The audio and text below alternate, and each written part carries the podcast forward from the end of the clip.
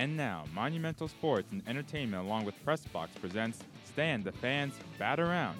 For the next two hours, listen in as Stan and Craig Heist bat around all manner of topics pertaining to the great game of baseball with their great group of guest contributors. Feel free to tweet your questions to Stan at Stan the Fan. Now sit back and enjoy the bat around. Guys, take it away. And welcome in on this Kentucky Derby Saturday. And if I'm not mistaken, it's May 4th. You're right. 2019. That's the voice of Craig Heist. You're listening to the voice of Stan the Fan. And together we are your bat around crew. And uh, look at this. Look, look, I don't know if the camera's picking this up. Oh, it is. Yeah, It is, yeah. yeah. He, every he, he wouldn't know what to do without her here, and we're in big trouble And next we're, week. we're going to find that out next Yeah, week. exactly. All right. Now Ryan McGettigan is uh, handling things. Better get used to this face, Dan. It's gonna be That's- around for a long time. That's an ominous. That's an ominous Um, way to greet the show. All right, Ryan McGettigan. Sitting next to Ryan McGettigan is the lovely and talented Brittany Everett on her way out the door. Yes, well, she loves her job though. she does. She did for three weeks. and from what Nah, I understand, no, no, she loves her job, and from what I understand, it wears her out. Yeah, that's there's no question about that. Uh, anyway, we are here for the bat around. Craig, this is what we've got today. Todd Karpovich, Orioles beat writer, 1020, beat writer for Pressbox. Mel Antonnen, part of the MASN Mid Atlantic Sports Network, uh, Middle Atlantic Sports Network, and the Middle Atlantic Sports Report. Uh, Mel Antonnen will join us 1045 at 1120. We're going to find out the future of Section 336. Okay. Josh Sroka will join us, and uh, don't don't worry, not leaving the show, but interesting uh, change of life, and we'll find out what the people in the uh, cheap seats are thinking about our Baltimore Orioles. And then at eleven thirty-five, we stay in touch with. Sports consultant, uh, someone who has worked in all four major leagues the NFL, the NHL, the NBA, and Major League Baseball. And he's a sports consultant now. Andy Dolich from the left coast will talk about the uh, hidden ball trick uh, of the ownership of the Oakland A's, how they're trying to uh, uh, pivot. They're trying to actually use the development of the old Oakland Col- Coliseum Area. terri- uh, territory Right. or property, that's the word I want, to fund the fact that they will pay for the Howard Point Terminal uh, Stadium, which is in downtown Oakland. So we'll talk to him about that uh, during the show. Uh, Craig, um, first things first, let's start, even though we're in Baltimore originating this broadcast, let's start with the Washington Nationals. All right. Uh, not a good homestand. They, No. they win two out of six, I believe it was. Yes, so it- two and yeah. four against the Padres and the Cardinals. They go on the road.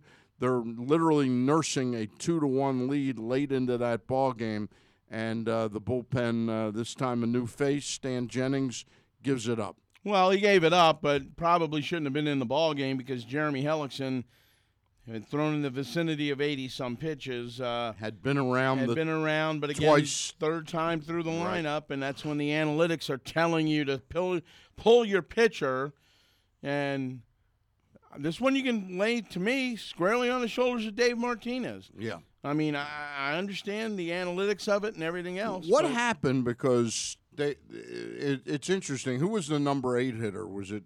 It was Carter Kieboom. Seven. He was the seven hitter with the pitching slot, batting at nine at eight. At eight, right? Okay, so it looked like Hellickson was going to come to bat there, depending what happened with uh, Carter I'm assuming, but the bottom line is, uh, you know, to, to get to the, the the nuts and bolts of it, Jennings walks Harper, Right. and then, uh, or, or I'm sorry, Harper is walked. They bring Jennings in to pitch to Rhys Hoskins, and uh, they didn't make the switch to go righty on righty, and Hoskins hits a three-run homer to basically go from a two-one lead to a four-two deficit, and that winds up being the final score of the game. So.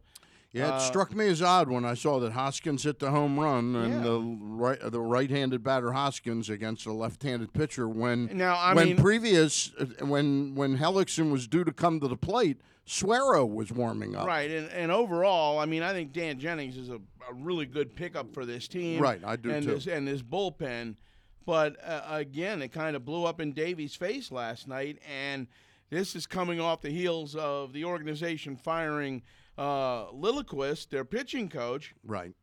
and to me, I was asked on our station last night or on yesterday in the in the midday uh, what I thought of the move, and I said uh, to me it was just somebody had to go, so it was Lilliquist. Uh, and and I think if this thing starts to go really south, and what I mean by really south is They're, they're double as- digit, double digits out of first place, Right. Then you're going to see Davy Martinez out of here, and he won't survive the year. Yeah. Well, I don't think Davy Martinez is going to survive the next 20 days. And I got to tell you something. With three. Uh, well, uh, uh, hold That- on. Hold on. true. Hold on a second. That's not true, and here's why it's not true. Okay. It's because that means that the Lerners would have to admit they're wrong, and by by not bringing Dusty, Dusty Baker back, back, right? right. Okay, and, and and paying him what Dusty Baker Should have gotten. should have gotten, Right.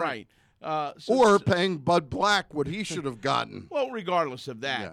but here here that's to me the bottom line. Well, you know, Is why Martinez will survive because they won't yeah. admit they're wrong. and that's I, why I Lilliquist got fired. yeah, no, uh, you, you and I are saying sort of the same things. Um, here, here's the problem with waiting until you're double digits out of first place, Mm-hmm. Craig. Then you may as well not fire him for the, during the whole season because if you get double digits behind the Phillies, the Mets, and the Braves, Well- and they won't be double digits behind all three, but you get my point. You're not jumping over three teams to win the You- division. You're right, but on the same by the same token, I still don't think anybody's going to s- separate themselves and run away with this division. I think the way the Phillies and Mets are pitching right now, there's a possibility they could. Well, the Phillies still have issues with their pitching, and that's going to rear its ugly head before long. All right, we will see. Uh, speaking of rearing ugly heads, the Orioles. She's uh, leaving after this week. I didn't say that, Brittany. I didn't I- say that. Speaking. Mom. Speaking of which, we are broadcasting from the live casino hotel studios, which we right. do every Saturday with the bat around because it's live in the live, Live casino, Casino hotel, Hotel studio because it right. says it right there on the wall. Uh, Orioles. Uh, speaking of uh, ugly, Yeah. uh, Dan Straily, um, you know, who was brought in to kind of put a put a sort of a solid uh, pillar in a- in a less than uh, stellar rotation. Again, he can't even get out of the fourth inning. Well, he couldn't, but I mean, his, his downfall was hi- hanging a slider uh, last night to Zunino, and he hits it out, and that makes it a four nothing lead at the time. And that you you know with the way uh, Yeah, it was one nothing. the way Glasnow was pitching, uh, the Orioles weren't going to score runs last night. There was just no way. All right. The good news they they they continue on a stretch of seeming to find some guys that can can work in the middle. You know, uh, after Noah the other night in Chicago pitched three shutout innings. Yefry Ramirez pitched what four and a third, and I think he gave up one run. Right? Yeah. Yeah. And uh, uh, well, was it one or two? I think it was two runs. Two runs last night. But he pitched well. But he pitched well, yeah, and, and he really kind of picked up the slack uh, for Brandon Hyde, who even said after the game, he says you got to give Yefry a lot of credit for, for doing what he did, uh, be, because that's the quickest way against a real good team in the Rays that you can blow your bullpen out and not have them for another two days, and you're in a stretch where you're playing every day on this homestand. I, I, do believe so. From that standpoint, uh, Yefry Ramirez yeoman's work last night uh, to do what he did in in in saving the uh, Orioles' pen. no question about it. The uh, same two squads will go at it tonight. At Weather seven- permitting. Oh, tonight is one of these weather nights. Oh yeah, we're supposed to get hammered tonight. Really? Yes. Okay. So maybe I won't go About to the two two to three inches of rain and, and severe weather in the area. How about tomorrow? uh should be out of here probably by about noon. So, So we'll get the game in. I think you'll get the game in. It may even be delayed starting tomorrow, but the, the most of this is supposed to be overnight. But there's Wow. a good chance of thunderstorms and heavy rain. Well, I'll tell you, with the Orioles, it's unfortunate. The, if it's not for bad luck, they wouldn't have it. Tonight's their first sort of major promotion. Yeah, the, the- uh, Star Wars night. Star which Wars. probably you'd get twenty thousand people there if if they said we're going to have a little league game and we'll have Star Wars night. You'd probably get twenty thousand people there. Yeah, I'm sure you would. Yeah. And uh, last By night, the way, what, who was that there in that? Who was that in that Facebook picture with you? I Uh, couldn't I had figure it no- out. Well, somebody somebody said Darth Vader, so I said, yeah, that was probably right. you two guys are pretty creative. You Well, and Mr. do. Ginsburg. And, That, that looked like the bottom Gins- of the barrel. Though. Gins just, I walked over to him and I said, "Are we doing it?" And he goes, "No." and I go, "Come on!" And he said, "Yeah, all right, let's do it." So then he pulled it right down, Down over his face. Right at the last second. All right. Anyway, uh, what is that thing? That's a hat that they're giving away It's- tonight. Yeah, it's 88. What? uh, Who knows Star Wars? What is it? It's BB-8. BB-8. BB-8. Yeah. Does that He's like for? a little ball that rolls around. is that Cal Ripken? BB-8. No, Baltimore No. baseball eight. No, but that's clever. Yeah. But uh, so anyway, you know, like I said in the post, I know nothing about Star Wars, and who is this guy to my left? Right. All right. By the way, uh, not only are we broadcasting from live Casino Hotel Studios with the bat around every Saturday from 10 to 12, but we urge you, if you've joined us via Facebook Live, which you can, uh, in case you're listening, you can go to facebook.com slash pressboxsports. And the key thing there is to like and to share the broadcast. Right. All right? Because Yeah, that helps us build up our So, audience. so right now the Nationals stand five under 500. They're five games behind the Phillies, what are they, 13 and 18? 13 and 18, five Right. under 500, and uh, they're five behind the Phillies. So the Braves are two and a half behind the Phillies, as are the Mets. Right. At this point, identical 16 and 16 records. Right. Uh, but the the Nats last night was the first game of a three city ten game road trip, which takes them through Philadelphia, Milwaukee, and then the last four against the Dodgers in L.A. And then they, They, have and with the last night's loss, they are now one in ten in series openers this year. wow. So when when the whole idea is to basically try to win as many series as you can, Yeah, losing you- 10 you- out of 11 uh, series openers makes that you- very hard. puts you in a terrible position to try to win series. Yeah. Well, I want to go on record. I was one of the first to. I, I go back to last year when I would watch Dave Davey Martinez on his uh, post game shows. Mm-hmm. Look like a deer in the headlights. He's more relaxed this year, but but I feel like like running my. you Well, I just it's don't- just like a lot of. Um, he spoons out an awful lot of pablum, and I, and I don't don't mean because I don't dislike him. I don't know him. I don't dislike the guy. Seems like a pretty nice guy, but I don't see a leader there. Well, and and again, that's probably the biggest knock on him, and and it comes from a lot of uh, a lot of different perceptions if you watch him daily, Right. and are around him daily.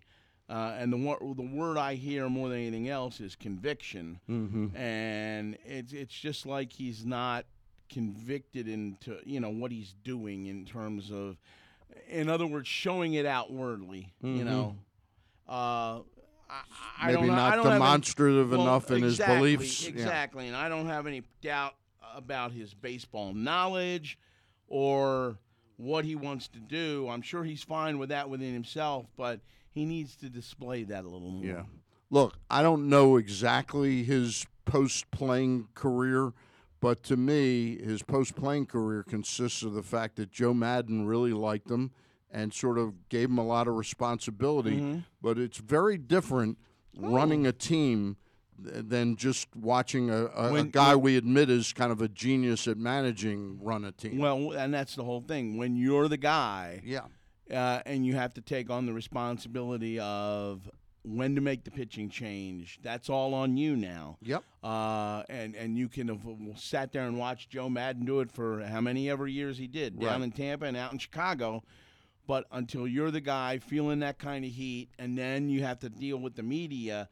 See, as the bench coach, you don't have to do that after a game. No, you know, and no. and right. So You see Joe afterwards grabbing a beer and going, "Boy, that was tough." Yeah, you know, I had to answer yeah. those questions. Right. But you know, speaking of non-conviction or the fact that he's not convicted in his beliefs, I just don't understand how you go from warming Suero up Mm-hmm.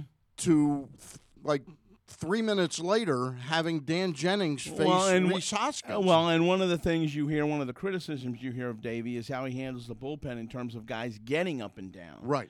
Uh, you, you've heard that argue. You, you've heard that disappointment argument, if you will, Mm-hmm. from the, from some of the guys in the pen as well over the last couple of years.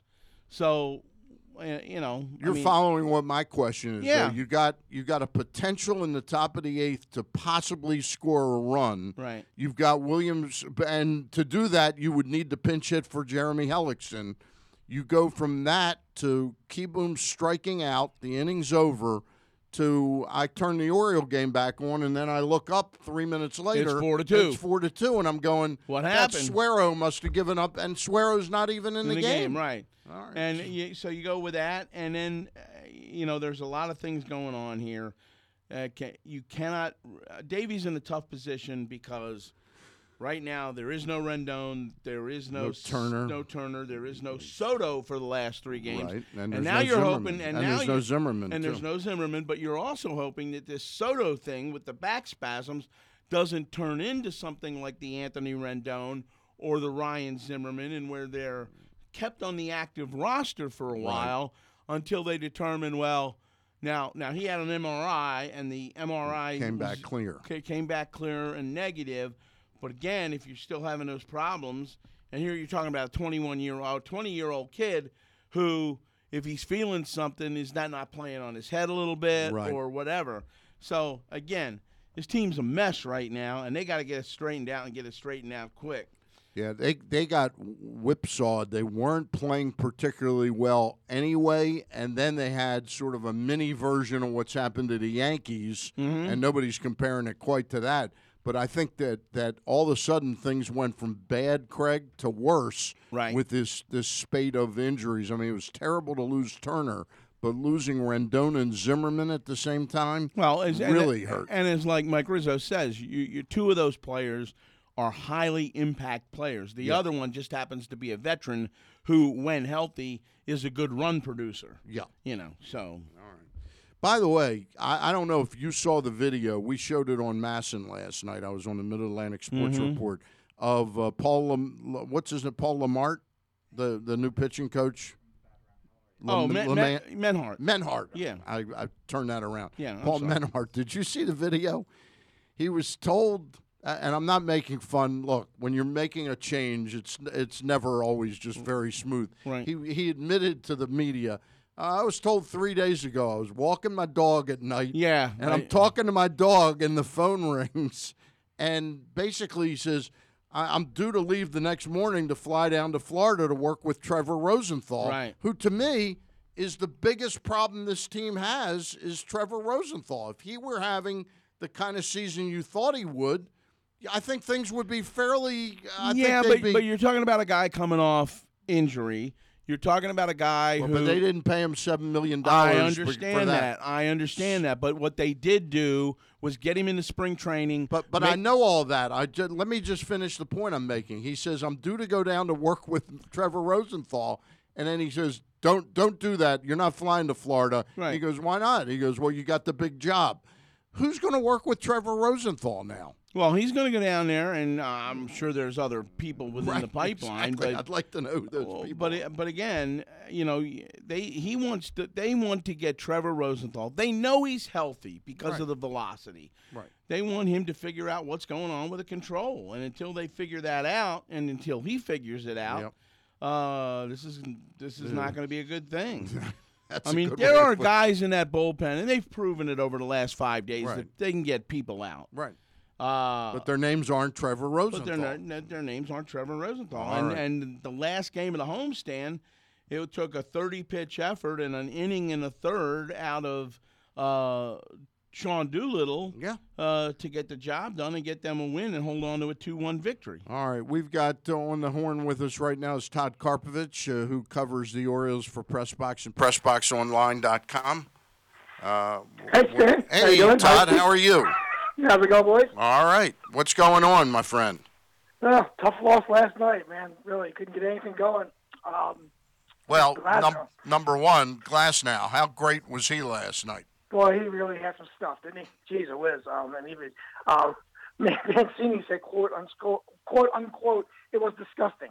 Um, So, yeah, so they put that. It's another one they got to put behind them quickly and try to regroup for today. But, man, the Orioles got to get some pitching going. It was disgusting, and dude and dude pitched a great game.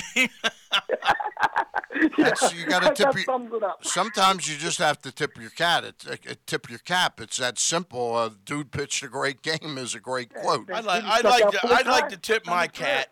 Yeah. I'd like to tip my cat off the side of the Mm-hmm. wall. Mancini tipped his golden sombrero. yeah. He struck, Yeah. out, he stuck out four times. He struck out all four times. Uh, your thoughts on Straily last night? Well, again, um, he's he's not he's not giving him. He's supposed to give them innings, and he hasn't pitched past the fifth inning in any of the starts. Yeah. Um, but and, and again, he's given up uh, at Oriole Park. He's given up 15, uh, 15 runs in nine innings. But they need him. You know, they just don't have the depth of pitching right now, and they're just gonna have. They're gonna. They need him to eat innings, and he's not been able to do it. But he's gonna get opportunities. On the bright side, the Royal, the Orioles only used one pitcher out of the bullpen for the first time all season. Wow. So Yeah. that should bode well for the rest of the weekend. And you and, hope. and that was big time what Yefry Ramirez did last night. There's no question. yeah, he pitched really well. It was, a, it was, it was a good, good, good outing for him. No question about it. Um, with with Straily, um, not with Straily, with the starting rotation, uh, Todd, and you, you mentioned he's going to get opportunities because the alternatives are not that much better, but they've got four quality starts, the lowest in all of Major League Baseball. Four quality starts to give you per- some perspective. There's about five teams in the mid-teens to 20 or 21, uh, including the Twins and I think the the Dodgers. But four quality starts. Doesn't that doesn't that say that the Orioles should be a prime team to experiment with the opener? Yeah, you, they, they tried it for some reason. It's just. Well, I mean, what was Nate they can't get it Carnes? to work for What them. was Nate Karns the only guy eligible to open a game? I mean, there are other guys. You could try Shawn Armstrong opening a game, or uh, you know, and use a Noah and Ramirez as the middle guy. You know, Yeah, they have to. They have to think out of the box because you're just not getting results, and this thing could spiral downward. Another thing is the home runs are, are astounding. They've given up 75 home runs, which is 20 more than Milwaukee, which is in second place. And, uh, Wow. and the home runs is not even just the home runs. It's like they're giving up three run shots. yeah. You know, it's almost like the pitchers are trying too hard to get out of jams, and they're making mistakes, and, and batters are punishing them. And it's really, it's really changing the entire complexion of the game. I mean, a three-run homer, this team can't play from behind very well. It, it's, it's, it's really killing them. It really is, and you know it's it's and it's you- go back to a couple of weeks ago, and know what that record of the team was when they scored five or more runs as opposed to when they don't, and that tells you really all you need to know. Uh, if they're not scoring runs, they're not winning ball games because the pitching just isn't good enough to, to do it. No, and they're three and eleven at home. And what is, Yeah. what is going on with that? It's just, you know, it's lot, lot of, lot of, lot of things need to be cleaned up, and we're only, we're only Well, in May, we're at May fourth. and- you know, and- I mean, we got, we got a long way to go here. Well, you know, and Stan asked me earlier. He says how many because Stan was not at the game last night. Uh, one of the rare times that that happens, and and yet he said to me, he said, "How many? What was the attendance?" And I said, 10,000. And you know, tonight they're supposed to have their, their probably one of their, you know, Biggest promotions biggest of the year. promotions, right, with the Star Wars, and uh, I'm not sure the weather is going to cooperate uh, tonight. Uh, but it'll be very interesting to see just what, what if anything, if there's an announced paid crowd, what that's going to be. But Well, apparently Three- though, three the and attendance 11. is down across the league. Um, yeah, I know it league's way down, It yeah. is, and then and the Nats are having problems too, a little bit down down there. I mean, here's a team that averages, you know, usually around 26, 27,000. It's below that right now, about 22. 24, 20, 23. Yeah. Uh, but this this week in the in in the series that they had uh, over the homestand, you know, they were there were a couple of crowds of 15, 16,000 Really, people. that's yeah. very unusual. Yeah. Now, Hollis, let me ask you a question. The Nats uh, find their pitching coach. Was, was that a panic move, or did you see that was something that needs to be done? Uh, well, Stan and I were discussing that a little earlier, and I, I It's said like we it's like we got to do something. we got to do something, so let's do this. And uh, A- And I think it was a, a decision that was probably three or four days in the making.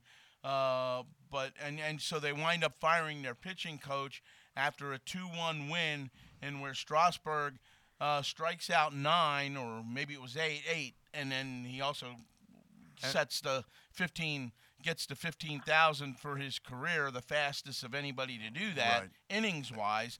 Uh, That needs to be repeated again. Yeah. In terms of innings pitched, Stephen Strasburg is the fastest ever in the history of the game to 1,500 strikeouts. That's pretty darn amazing. Yeah, and when you stop Yeah. to consider how many more he would have had he not spent the time that he has on the DL throughout Well, his career to injuries, this yeah, point. Yeah. Well, but that's that's because I mean that doesn't change how many he's No, the you're right. fastest innings pitched. Right, but but but all- but it does Im- imply that maybe if he was healthy more, he might have gotten there even, Even 50 sooner, more yeah, innings uh, sooner. Yeah. Yeah, Uh, pretty amazing. Teams are pitching. Hey, I It's wanted, opposite I, the want, Warriors. I wanted to talk to you about something that manager Brandon Hyde did uh, yesterday, uh, and it's and it's kind of interesting because during spring training, uh, it looked like Drew Jackson, a Rule Five free agent, was going to be the guy that could rotate, rove around, and play different positions, and be your insurance if Cedric Mullins got off to a bad start.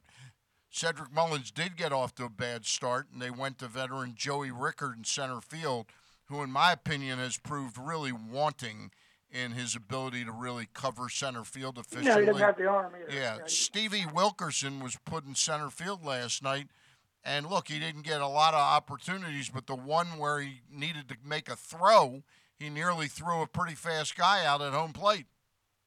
Yeah, and uh, Santander can't play center field because he's Yeah. been a good guy to, Yep. to kind of plug in there, but he can't do it. And now, now I think they're just waiting for, um, you know, they're waiting for um, Austin Hays to get healthy. He's gonna, he's gonna get a shot. I will know? tell I will tell you this though before we we bury Cedric Mullins that Mullins has gone back down to Norfolk And and, and is, hitting pla- well. is hitting very starting well. hit. And last night at one point in the game he was a double shy of a cycle. I don't know if he got that, but No, uh, kudos to Cedric Mullins because when you are dominated and whipped up on like he was, it's easy when you get demoted to sort of sulk and be sort of a combination of bitter and confused and he's gone down and uh, uh, you know he's a good kid. So we all knew that and he's put the he's put the work in and he's got a little bit of confidence back. I wouldn't I wouldn't say that he's dead to the world just yet. No, I do they're not going to rush him back. I do think, though, if Hays would come back in a week or 10 days to Norfolk, which is about the game plan, if three weeks in Mullins is hitting really well and Hays gets off to a stumble, I think you could see Mullins up here mid June again. Possibly. Yeah, they got this kid Mason Williams too, who they got from the Yankees. Yeah. um, who's batting, I think he's batting like 289, um, and uh, he's batting, I think he's batting like 2, 259 in 24 games, but he's at, he's out of options. So if he comes up, he's got to stay here. Right. Um, that, that's something they have to weigh. Well, he's not a kid, by the way. He's st- he played for the Yankees in Cincinnati. He's had three or four cups of coffee in the Yeah. major leagues. I, I'd rather see Stevie Wilkerson, I think, uh, get a week's try out there or something like that. Give him the at bats. Yeah. All right, we're talking with Todd Karpovich. Todd, uh, what's the um, what's the rotation look like the next couple days? Let me take a look. Um, well, look, we had Straily tonight. Um, No, Straily Tonight pitched is- last night. what's that? I'm sorry. S- You said Straily tonight. No, Straily last night. We saw Straily last night. Okay. Yeah. Uh, let's see. We have um, uh, Bundy. We got Bundy tonight, and Means on the finale. Okay. And then the rest is TBA. I guess he's going to make a decision. The uh, Rays haven't announced the starter for Sunday either. Right. Uh, tonight they got uh, Ryan Stanek, who's uh, 0 1, but he's got a 2.81 ERA. And he's an opener. He's an opener, so we'll either see Yonny Chirinos or uh, or uh, Jalen Beeks probably after that for three or four innings. Yeah, he, exactly. He's an opener. Um, and then, of course, Bundy, with his 0 4 with a 6.67 ERA. You know, we're, we're waiting for the light to go on there with him. Um, so, I don't know. You know, it's, it's, it's evaluation time for the Orioles, and some guys are making a strong case to be part of the future, and other guys are appearing to be more stopgaps. Todd, Todd, one thing that uh, changed over the last few days is the uh, makeup of this bullpen with Ramirez up, Ynoa up, the pickup of Shawn Armstrong, and the promotion of Braden, Brandon Kline. Uh, it looks like they've moved on for the time being from people like Yacabonis, Tanner Scott, and of course we know they've moved on from Mike Wright. But the Yeah. early signs are that there is a little bit more stability with this group. Yeah, I think I think I mean, that that's gonna that has to be key for him with with the, with the starters struggling. That they have to get a good solid bullpen. And, and you and I talked about that. We all talked about this before about guys knowing their roles. Yep. You know, and sort of sort of helping them mentally prepare to go into a game. And I think I think they under, behind the scenes they're doing a better job of that because Brandon Hyde's been asked about that numerous times. You So I mentioned think guys guys are being more comfortable where they're being used and they're and they're starting to pitch a little bit better. you mentioned the uh, struggles of the starting staff. and A little light moment yesterday with myself, Steve Melewski, and Luke Jones, who sit together Right. in the press box. We were like, Luke says, Luke turns to us and says, "Man, Hendricks yesterday, 82 pitches in a complete game shutout of the Cardinals." And I basically said to him, I said, "Well, you know, the the Nats softened him up a little bit, you know, in that last game." And then Melewski says, you know, Melewski give him a lot of credit. The hard truth. He says, 82 pitches. He says the Orioles starters throw that by the fourth inning. yeah, that's why they can't get out of the fifth. yeah, It's- their it's- pitch, their pitch count's killing them. Yeah. How do you think uh, the manager's holding up through the first 33 games? I, I, I, I think he's. I, my personal interaction with him, I think he's doing fine. Yeah. Some people are saying he's showing. He's starting to show a little wear and tear, but you know, the thing is, he's not under a lot of pressure to win. You know what I mean? He's um. You know, he. I think he's got a perspective on this thing, but I think a guy who's been to the playoffs, you know, as a coach for straight years, this is not a. This is not a familiar familiar situation for him. Let me know, ask so- you. Let me ask you a question. We know we know what the club is. Okay, we, we're not about to win a World Series, but there's a huge difference if the club could win 60 games as opposed to winning 45 games. Okay, Yeah. these wins it's- these wins are few and far between. Did you guys have a problem Wednesday in Chicago with why after he hadn't pitched since April 24th, Mychal Givens comes in, gets a 20 pitch save in game 1, why it was not even a thought to bring him in with a one-run lead in the ninth inning? Yeah. I mean. I mean, do you think I'm wrong for saying that?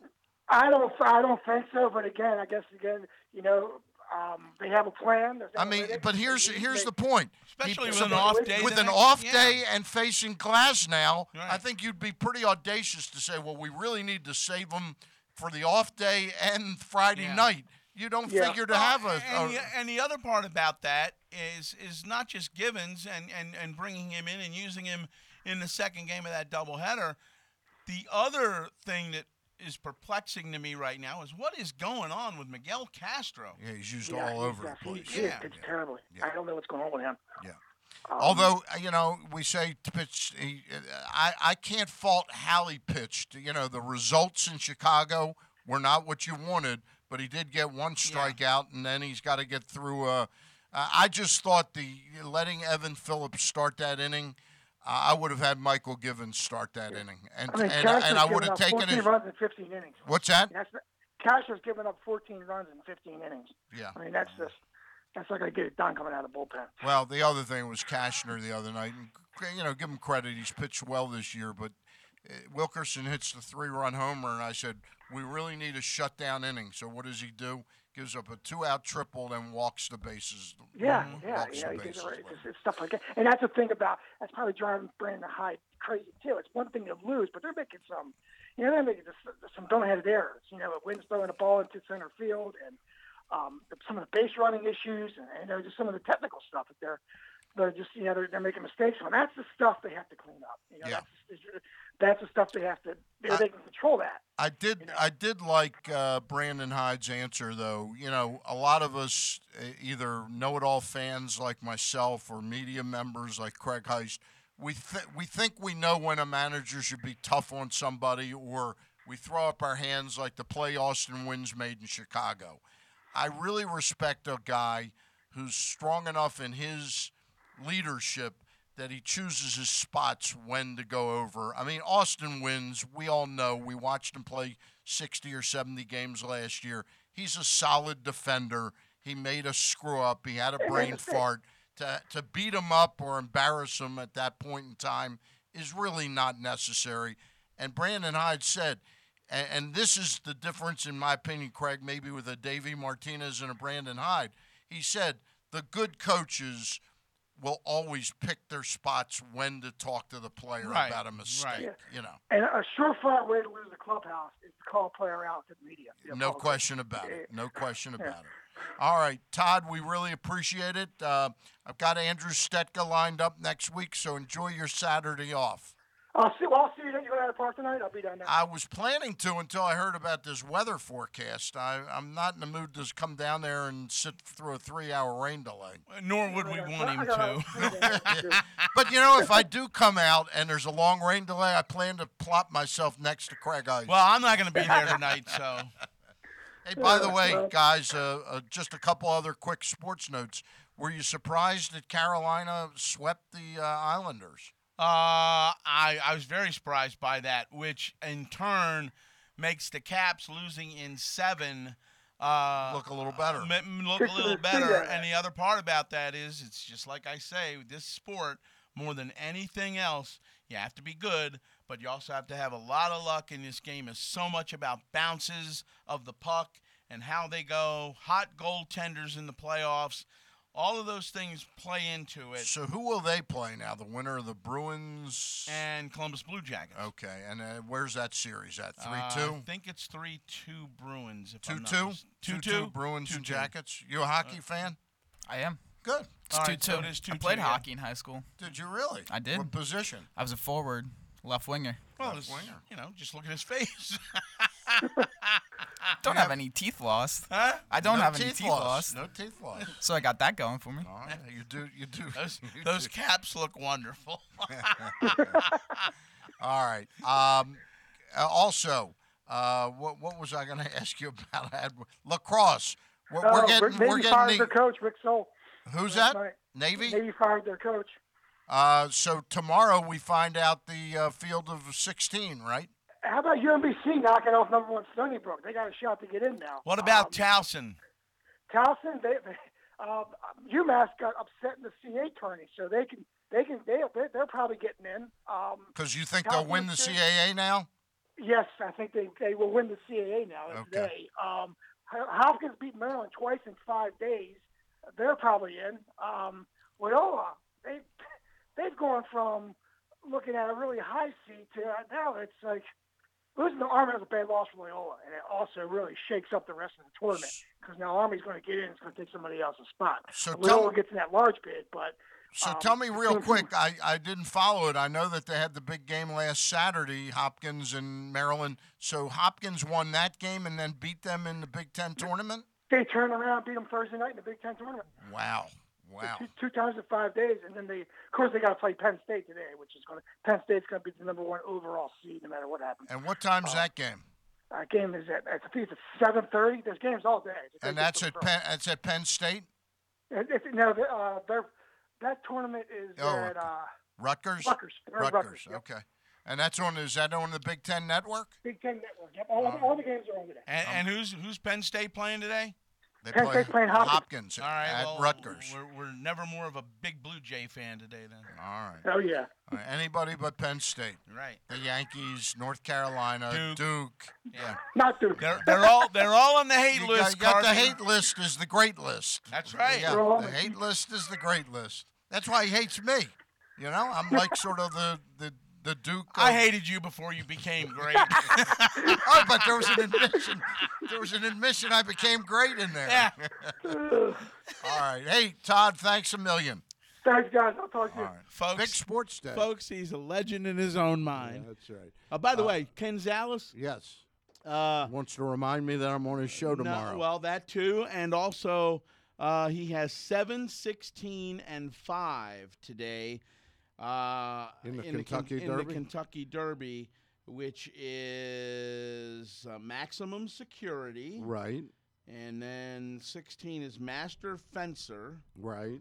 And five, I believe. I Is Ken go- is is- improbable. Is Ken going out to the track today? I have no idea. He didn't say. He just posted his three. Do you know Paul Allen at all? A little bit. The the is he a broadcaster or he was just on a show on the Fantasy Channel? He he made a really good um, and I'm not talking about the late Paul Allen. no, no, no. Yeah. You know this Paul Uh, Allen. yeah, I know who you're talking about. He really sounds like he knows horse racing. He loves the number eight horse in the Derby. And that's, Conti, uh, Contius.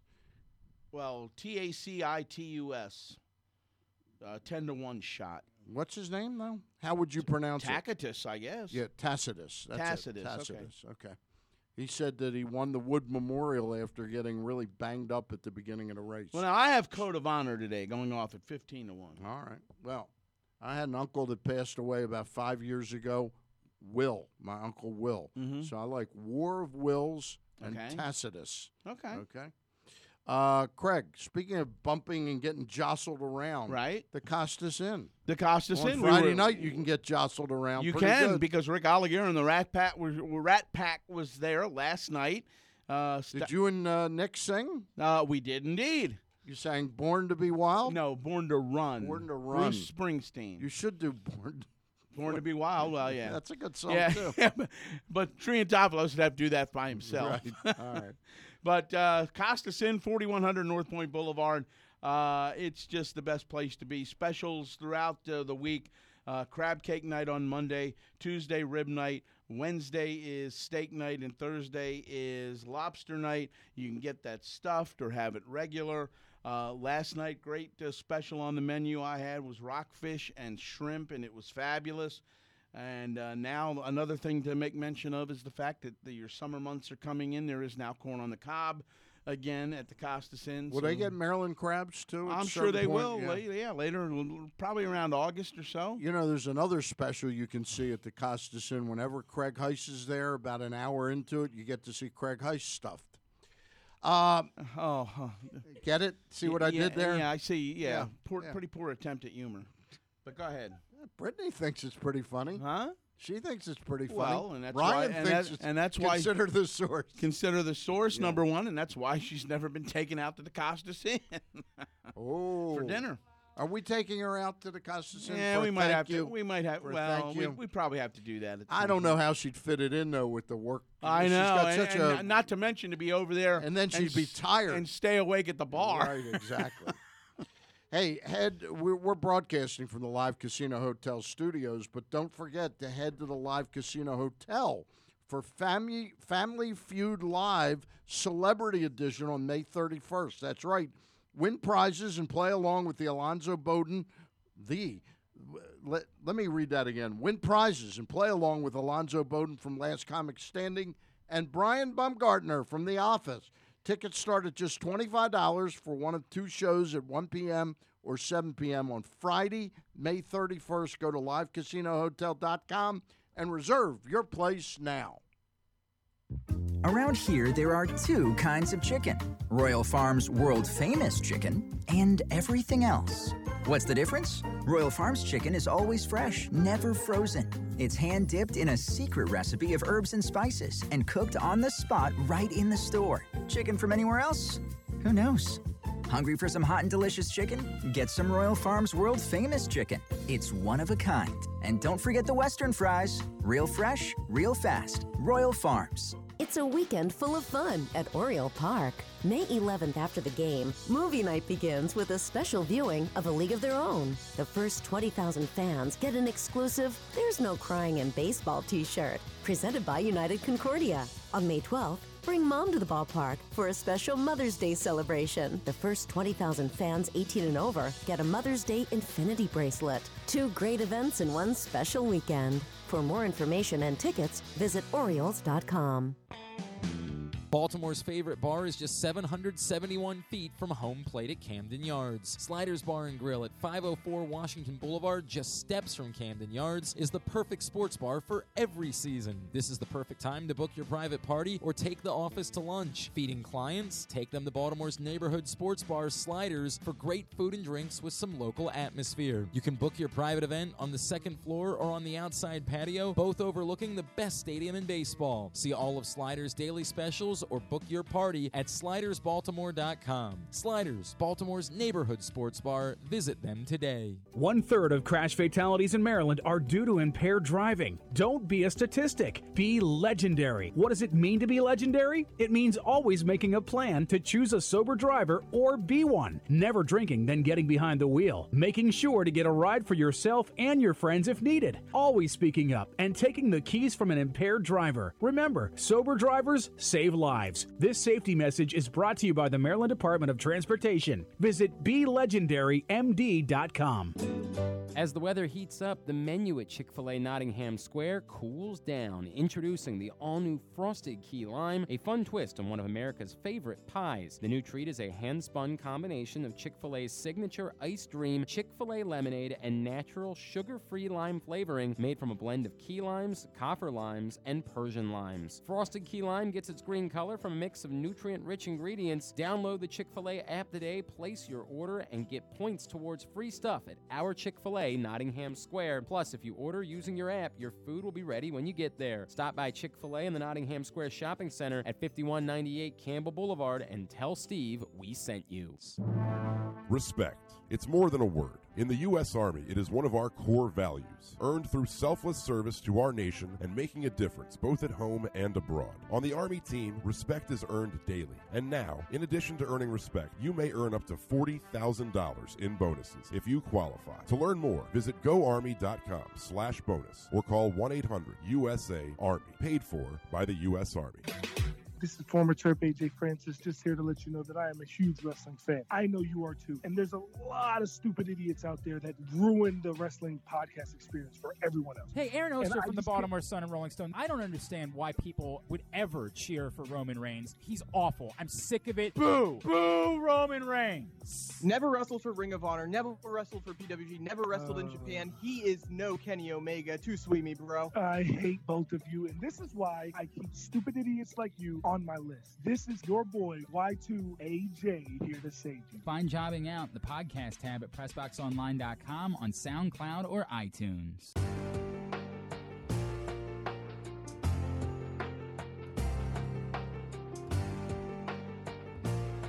To the bat around, I am Craig Heist, along with Stan the Fan Charles, and we're trying to make our connection with Mel Antonnen of MASN, and uh, he was at the ballpark last night to watch the Orioles seven nothing uh, shutout loss at the hand of the Tampa Bay Rays, in which uh, you know from a from a offensive standpoint last night, the Orioles had very little chance of doing anything against Tyler Glasnow, who goes to 6 and 0 now, and his ERA about 1.7. And I said to Mel last night when I was uh, walking through the press box, I said, kind of makes you wonder what in the hell were the Pirates thinking? That's a strange trade. I mean, Yeah. look, I know Chris Archer at one time was a really attractive pitcher to acquire, Yeah. and he's and he's done a good job this year. Didn't help them much last year, but they not only gave up they not only gave up Tyler Glasnow, they gave up Austin Meadows, who was on his way before injuring Who's his making finger. an impact, He's yeah. had a huge impact. Absolutely. so I mean, strange trade.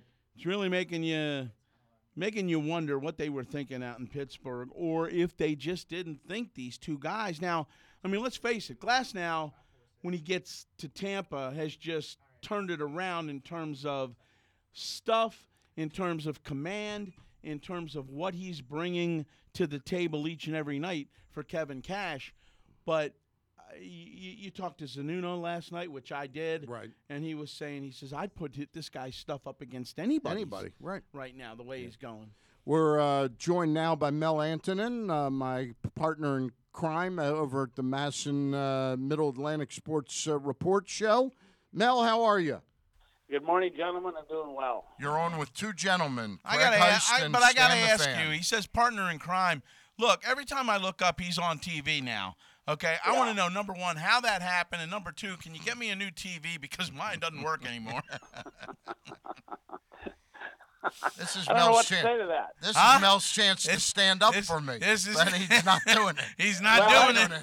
I have no comment at this point. hey, Mel, we're talking. Uh, Craig and I are talking a little bit about something that we've talked about, and Dave too on the show. Uh, it's pretty obvious.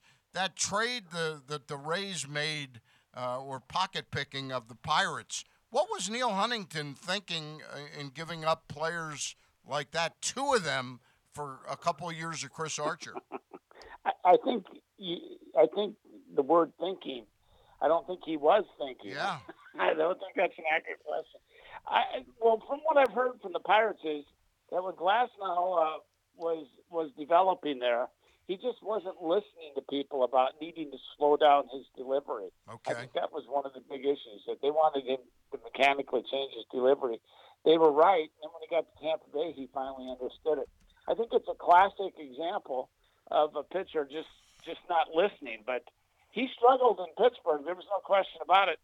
But what six seven six eight pitcher doesn't struggle? It's usually hard uh, for a pitcher of that height to to refine his mechanics. But that, I think that's what happened. Well, you, everybody I've talked to in Pittsburgh. Well, and I talked to Zunino last night after the game, and of course he hit the big three-run homer, which provided the separation uh, off of Dan Straily.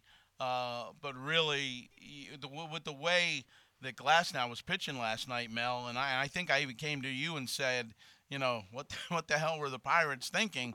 Uh, but uh, w- with the way he was pitching last night, I mean, the Orioles stood very little chance of scraping anything together. But you talk to Zunino, he says, I'd put his stuff up against anybody's right now. Yeah. I mean, you can talk about guys that have that kind of speed, 98, 99 mile an hour fastballs. You think of Nolan Ryan. But I saw Nolan Ryan a lot. I covered Nolan Ryan. But he was more like Randy Johnson. Uh, the difference between Glasnow and Randy Johnson and Nolan Ryan is Nolan Ryan didn't have the, the command or, or any type of control that Glasnow or Randy Johnson have. Glasnow reminds me of Randy Johnson in that he had this incredible fastball, but he had incredible command, not just control, not just throwing it in the strike zone. He could he could put it where he wanted, and that's the definition of command. And that's what Glasnow is doing. He is he was unbelievable last night. We're talking uh, to Mel Antonnen. We're broadcasting live from the Live Casino Hotel studios, and uh, want to remind everybody that is watching uh, right now on Facebook Live to please like the show and share the show. It really helps us out quite a bit. Mel, um, I know the Red Sox have picked up the pace, and I think they had to. Chris Sale pitched a pretty good six innings last night. They've won, I think, four in a row. But this Tampa Bay team, they're for real, aren't they? I think they are because of their pitching. They're a good example of the importance of pitching. When you look at the when you look at the statistics, you realize that the Rays are in the bottom third in the American League in runs scored, but they lead the league in pitching, particularly with the rotation. And uh, yes, they can score runs. Yes, they have speed. Yes, they have power. But it's the pitching that's carrying them, and that's just so important in baseball. If you have good pitching and defense, you can go a long way. You don't have to have the best home run hitting team. You don't have to have the most runs if you have great pitching, and that's what's going on with Tampa. They've used uh, they've used the opener strategy nine times this year, nine times out of 32 games. I think it's I think last night was the 23rd game that was started by a, by by an actual starting pitcher in the rotation, and uh, they've used the the opener nine times, which is Do we know how many? for- Do we know what their record is in those nine games? Uh, well, it must be pretty good because they haven't lost a lot of games. Yeah. So, no, I, off the top of my head, I don't know for sure, but uh, you know, it's an interesting strategy, and it seems to work for Tampa Bay. But I don't see a lot of other teams using it. Let me a lot a- of let me. Let me pose you the question. I know we got into it a little bit last night, and sometimes we don't have the time to go back and forth and back and forth. The Orioles have gotten only four quality starts. Is there any possibility that they that they could look to doing it using sort of Ynoa or Ramirez as the second guy? Start a game with either uh, Miguel Castro or a Shawn Armstrong. Try and get you know one or two innings out of them, and then go to somebody that can give you some length. I, think the the opener strategy works only if you have three or four good starting pitchers. I don't think it's a strategy that you say, well, we're going to dump uh, the thinking that goes with the traditional rotation. Because if you do that, look how many pitchers you have to have. I think the, the important thing that Tampa Bay teaches about about this is that you've got three good. The reason Tampa's doing this is they have three, or there, there's a shortage of starters. Right. Uh, but they're not trying to remake the rotation. Do you realize if the Orioles went like this, uh, uh, they'd have to use a lot of pitchers? And I think it's more important for the Orioles to establish a rotation than it is to sta- establish an opener strategy. I, I just I think I think it will create a lot more questions, a lot more problems than they already have. Well, let me turn the page and go down the, the road a little bit to the Nationals, and uh, they lose their opening game uh, to the Phillies last night, four to two. And I know Dave Martinez is taking a little bit of heat this morning uh, for allowing for pulling number one Jeremy Hellickson uh, when he was pitching a, a rather good ball game against uh, the Phillies.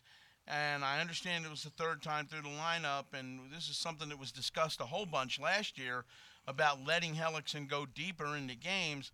Uh, but he wound up having a situation where Bryce Harper's walked, and then uh, the lefty on left or lefty on righty matchup uh, with Jennings against Rhys Hoskins, and Hoskins makes makes him pay with a, uh, a, home run that puts them ahead, and they wind up losing that ball game. Uh, they're one in ten in C- in series openers, Mel, uh, and they fired Derek Lilliquist earlier this week. I- I'm not so sure that if this thing doesn't go south real quick, and I'm talking, I said to Stan, like maybe nine, ten games out, uh, whether or not Davied is is not the next one to go out the door. Yeah, I agree. Uh, he left Jennings in last night to pitch to to Hoskins because he the scouting report told him that Hoskins had trouble with left-handed sliders, and of course Jennings threw a slider, and Hoskins hit the home run. So I think that's a legitimate second guess there that you bring up.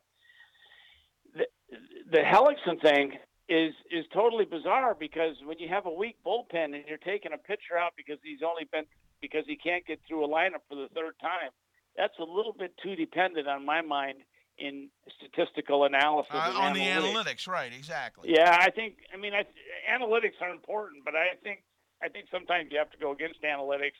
And Jeremy Hellickson is a classic example of that, Craig, as you know, because there were times last year when he went through the lineup twice. I remember a time against Pittsburgh, he went through the lineup twice. He had 61 pitches through 50 innings, and they took or five innings, and they took him out. Right. I mean, come on. It, it's it's a little bit ridiculous to play that many statistics when you have a short bullpen. And then as far as Davey Martinez goes, I agree. I think the pitching coach was a warning. Changing pitching coaches and get rid of, get a, getting rid of Derek Lilliquist was a warning to Davey Martinez, and it was a message to fans saying we realize we have a problem. We're trying to fix it. I think it was more of a public relations move than anything.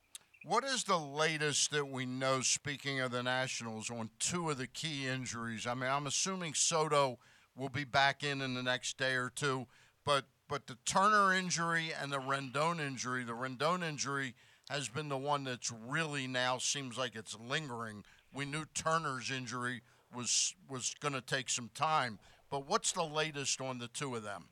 Well, it looks like Rendon is going to be back either the May 6th or 7th. That's the last I've heard. Craig might have a, a little more additional knowledge. No, on he was, that. he's eligible to come off on the seventh, so that's Tuesday of this coming week. Okay. Yeah, so that I think I think they're shooting for that. I don't think there's any reason to think that uh, he won't come back. And Turner's going to be at least another two weeks, maybe three weeks, and he's going to be out longer than um, than the Nats had anticipated. Well, the, they said four to eight weeks, depending. Uh, so if it is like another two, two and a half, three weeks, that would be the eight weeks. So from that standpoint, I think it's probably erring on the side of caution to go probably higher with that Mel than just uh, like like you like we're saying here, two weeks. You know, because you want to make sure that finger's right before he maybe does something else to it. yeah, oh yeah, exactly. I mean, they'll they'll start reevaluating. It's pretty hard to predict. Yeah. You know, you can only go by you know eight weeks. You you you identify when the eight week mark is, and then you go from there. Right, but I mean, you know, so when we want to second guess Davey, the other part about this is for as bad as it's been, and right now five under 500, five games behind the Phillies, with a road trip that's going through Philly, through Milwaukee, and into into Dodger Stadium at the end of it for four. Uh, this is just to me the pivotal part of the year for the Nationals. uh, you know, everybody says usually about 45, 50 games in, you know what kind of a team you have. Well, they're going to know pretty much what they've got coming off of this road trip. Yeah. Oh, yeah, that's for sure. Milwaukee, you know, they should be able to beat the Brewers because the Brewers' pitching is so questionable and suspect. But the Brewers' offense is uh, is very dangerous, and you know, so that that could be a problem in Milwaukee. We know exactly how good Philadelphia is, particularly at home. Philadelphia uh, is, is is played really well at home. Bryce Harper has increased their average attendance from twenty five thousand a game in April to thirty six thousand. And then when you play the Dodgers at the end of a trip, at the end of a three city trip, that's even more daunting given how good the Dodgers are. And usually teams don't play all that well in the third city of a of a three game or, or in the third series of a three city trip. So it's I agree with you, Craig. This is going to be a defining moment. They could come back eight or nine out, and that would be uh, that that that would be tough. They Yeah. got to at least finish 500. And, and you mentioned uh, the Phillies at home. They're 13 and six at home. They're five and seven on the road. So right now they've played uh, 19 games at home, not as many on the road. So maybe the schedule uh, helps everybody else out in the division a little later on. But uh, this is a division I still don't think where anybody's going to run away with anything, which for the Nationals is a good thing. But they've got to start turning this around. Yeah, well, the Mets are starting to play better. They went through uh, their five-man rotation and got good starts from each of the rotation members, so they're feeling good now about Syndergaard and Degrom. So that could be a warning sign for the Mets. The Phillies, Aaron Nola, who struggled in his first four or five starts, has pitched well in his last two starts for the Phillies.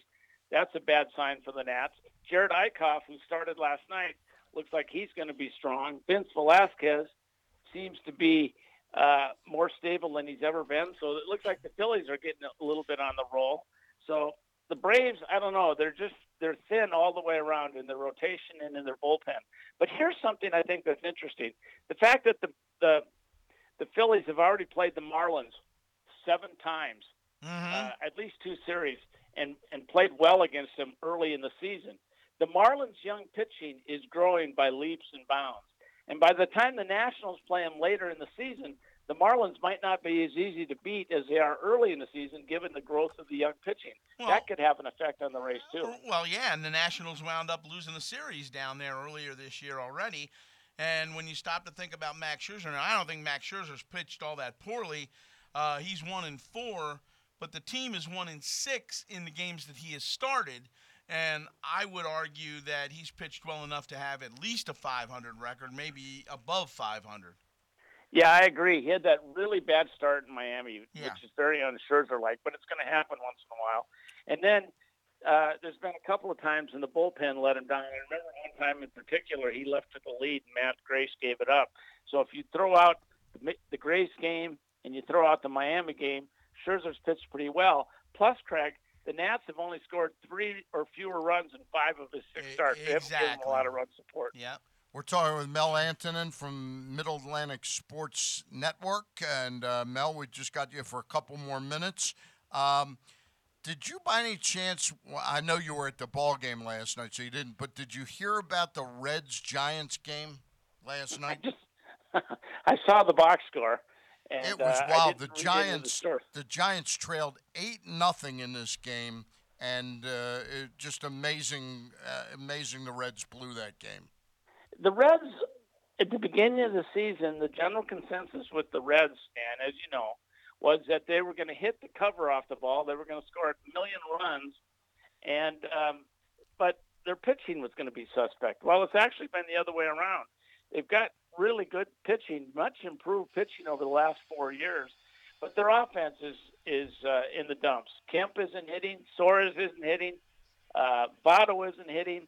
They brought up their top prospect to play center field because they want to get the bats going. If the Reds could get any kind of offense going at all, they have enough pitching to make things interesting and make a huge improvement in the National League Central. I didn't see the game. I just saw the box score and I go, wow, that, I might have to watch that. Uh, in terms of uh, the Nationals again, real quick, uh, this is what I, I have a problem with with Davey Martinez. We, we, we talked about how he could have been questioned last night. But the other part about this is it is really tough to lay a lot of this on him when you are missing guys like Turner, like Soto, like Rendon, like Ryan Zimmerman, because as Mike Rizzo said this past week, you're you're missing two of the bigger impact players around the league in Turner and Rendon, and you're missing Zimmerman, who is you know when healthy the heart and uh, soul of the, the club. heart and soul of the club, and in terms of he can be a he can be a pretty good run producer for you.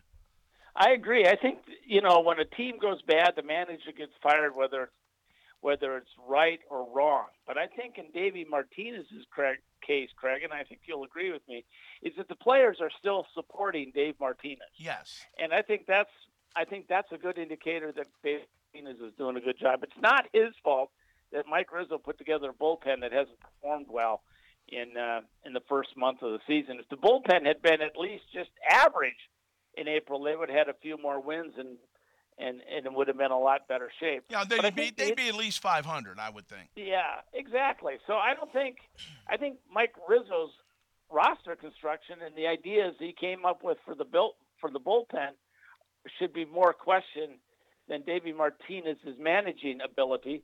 But that's not how it worked.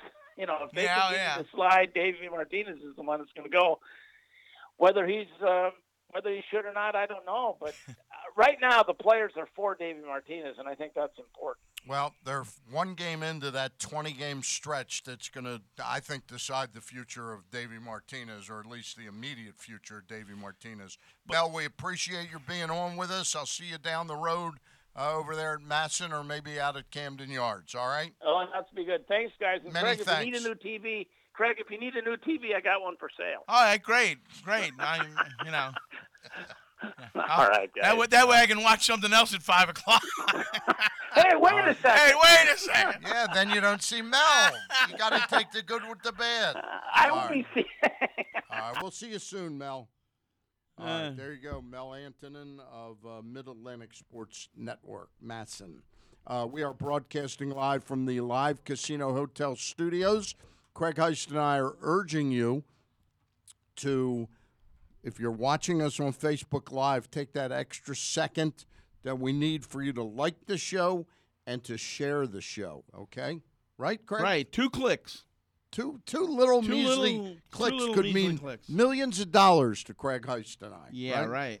Um, we're going to be joined in just a second by a surprise guest because we got a little bit of an announcement to make uh, Okay. here, and uh, we've got him there.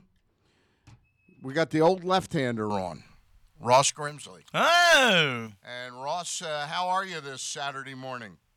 Wonderful down here in beautiful Ocean City. The uh, Oh, I forgot the you were down Ocean City. Yeah. it's a little overcast, but it's uh, it's quite warm. It's about 77 degrees, and uh, uh, everything's looking good. Hopefully, the rain holds off. They got a festival down here we're going to go to uh, here shortly. So You know, uh, everything's guy- going everything's going great. As a guy who lived down there uh, on the shore for nine and a half years, four and a half of it in Ocean City, I can tell you that the best time of the year to be down there is in the spring and then in September into October. Exactly. Because all the people are gone. All the people are. Uh, You're right. We're- far enough away from the boardwalk and stuff that uh, it's nice. We're down on 94th Street. Yeah. Uh, we we don't have a place here. We know a lot of people that made the mistake of inviting us. Well, so when I- you invite the Gr- when you invite the Grimsleys, they show up. You know, you know the Ac- the Acme store right there on 94th Street. Yes, That- sir. Well, that Yes. used to be an A and P and a Super Fresh, and I used to work in that store. And Oh, is it still is it still an Acme? It's an Acme now because Yeah, I think it is. Yeah. They bought Acme out- still exists? Yeah, they I brought out know that. Super Fresh. Yeah. Okay.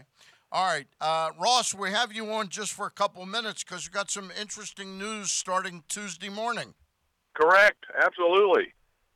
Pretty pretty excited about it. Our first show, nine o'clock. I think uh, you know we got some uh, a, a special guest lined up for uh, for Tuesday, and uh, in the uh, coming uh, shows we'll have some really uh, interesting people to give their views on different topics, uh, baseball wise. So I'm really looking forward to it. It should be a great time. Uh, and like I said, we can discuss uh, several different topics. It should be fun, but I think the big thing is that the guests we have on should really be fun for uh, everybody to listen to. All right, and that's going to be every Tuesday morning, the Ross Grimsley Show at 9 o'clock in the morning before Glenn Clark Radio.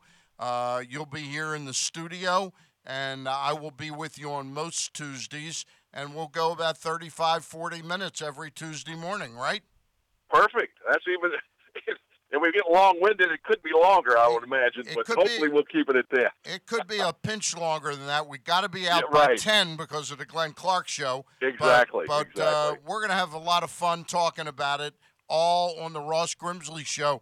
Ross, I got to ask you one question just to give people uh, wet their beaks uh, and, and whet their appetite for what, what kind of things you're going to bring to the table. Would the Orioles be wise right now with four quality starts in their first 33 games to employ the opener strategy? Your thoughts? I, I tell you, well, I'm not a I'm not a big uh, thing on on the openers, but you know, with the starting pitching the way it is, and, and not only with the Orioles but all of baseball, uh, usually your fifth starter, that's somewhere where you can uh, you can employ that uh, that opener. But uh, you know, and, and I don't like the opener. I call it the bullpen day, basically, and uh, you have to make sure that you have some starters uh, in between, or you know, after and before your bullpen that don't wipe out get- the that don't wipe out the bullpen. Exactly right. You take a risk, so you got to make sure. Uh, you know, you would have uh, possibly a, a Cashner before the way he's been pitching of late. You'd have him before or after the opener, Right. so it'd give your bullpen a chance. But you get, especially the the first uh, game of a series, you want to you want to get into their bullpen. They want to get into your bullpen, and if that happens, a lot of runs scored. You're wasted. Uh, you waste some guys, but you know what's really important in this day and age now is your 40 man roster. You got to get some quality guys to uh, uh, to, to back up your your starting or your your staff. Basically, you got a 13, 12, 13 man pitching staff. You got to have some guys in the uh, in the minor leagues that are ready to come up. You know, and, and they for a short time and, and spell the guys and give them a break. But the team with the uh, you know with the best 40 man roster, I think, is a team that's going to you know really probably survive. But pitching is such a a big part now nowadays, and uh, I mean you get and it's everywhere where the pitching has really been uh, struggling. The um, uh, the baseball that's another thing. We'll get into that. I'm saving that for later about All the way the baseballs are. But uh, yeah, it's uh, it, it's interesting. But the opener, I, I see a place or there's bullpen. Now you got me saying opener. Yeah, but You're, we're but gonna anyway, get you. We're gonna get you saying it.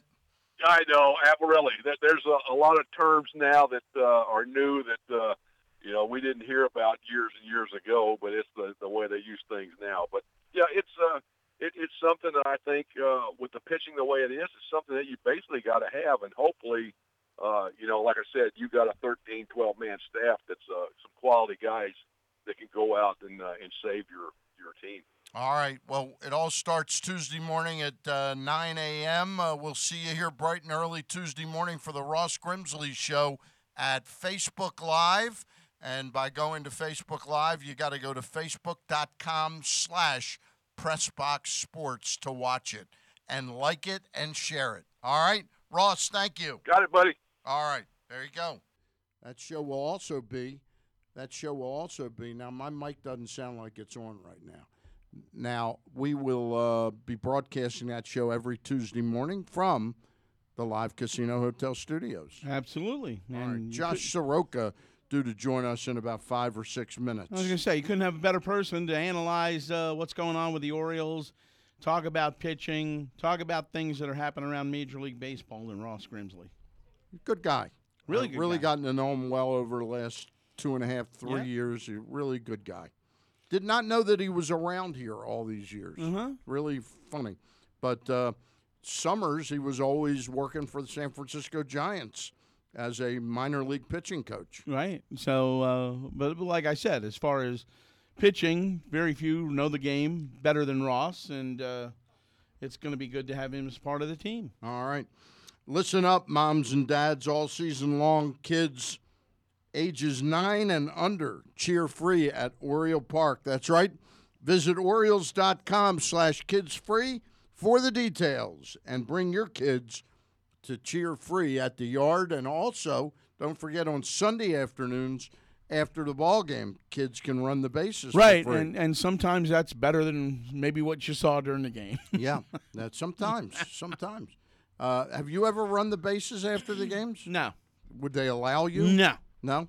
No, because Melewski and I we really think about it, but All right. Um, we're going to be joined by Josh Sroka of uh, Section 336. He's got some interesting uh, life changing news. Uh-huh. Uh, so we'll but- find out what that is. Yeah, but I'm I'm hearing. I mean, we know, but yeah, but I'm hearing that it's not going to affect Section 336. well, that's good because we wouldn't want it to. yeah, because we were going to start Section 337. That's right. Craig Heist and I were going to start that. Craig, uh, that game last night, by the way, one of my favorite players in all of baseball, and I've not met him, but I was really hoping the Orioles were going to sign Stephen Vogt. Uh-huh. Uh, because that thing the A's fans started to chant, "We believe in Steve. I believe in Stephen Vogt." Mhm. You ever see that? Yes. Yeah. Okay. Anyway, he's been injured for a good while. He got back, uh, just activated, I think Thursday. He hits a two-out solo home run in Cincinnati. The relief pitcher, I think it was Iglesias, uh, retired the first two batters in the inning. Two outs, they're ahead, eleven to ten, and Stephen Vogt goes deep, and then they win it on a home run by Evan Longoria in the eleventh inning. Mm-hmm. But they were ahead ten to three at one point in time.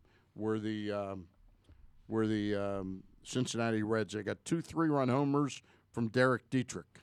Yeah, and uh, like Mel said, the Reds uh, are a team that was supposed to score a ton of runs, and their pitching wasn't supposed to be that good. Well, it's kind of turned out to be the opposite for them, uh, and they are in last place, seven games out uh, in the Central. But it's really weird to see how that uh, perceived club coming out of spring training has turned out to produce, you know, not so well offensively, but better in the pitching department. Because I don't think a lot of people expected that. Well, it was something last night to see a team blow a ten to three lead, uh, Yeah. especially to a team like the San Francisco Giants, who kept fighting, kept picking away, and uh, finally won it on that solo home run by Evan Longoria uh, in the eleventh inning off of Jared Hughes, who pitched briefly for the Orioles about three years ago. Right?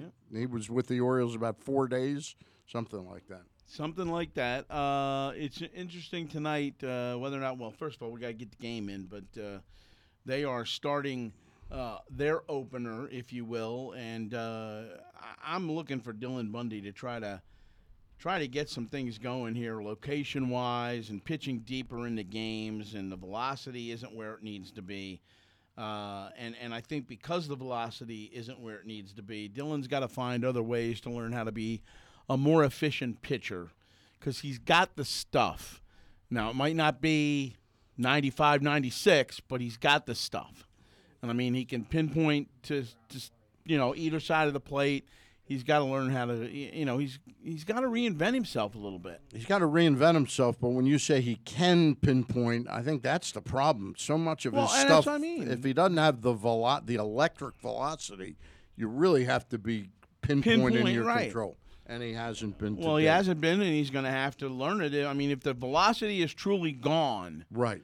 You know, to where we we were used to seeing, and for whatever reason, then he's got to figure it out. But I mean, you know, because this is a guy between him and Cashner, and I know a lot of people thought maybe Cobb as well.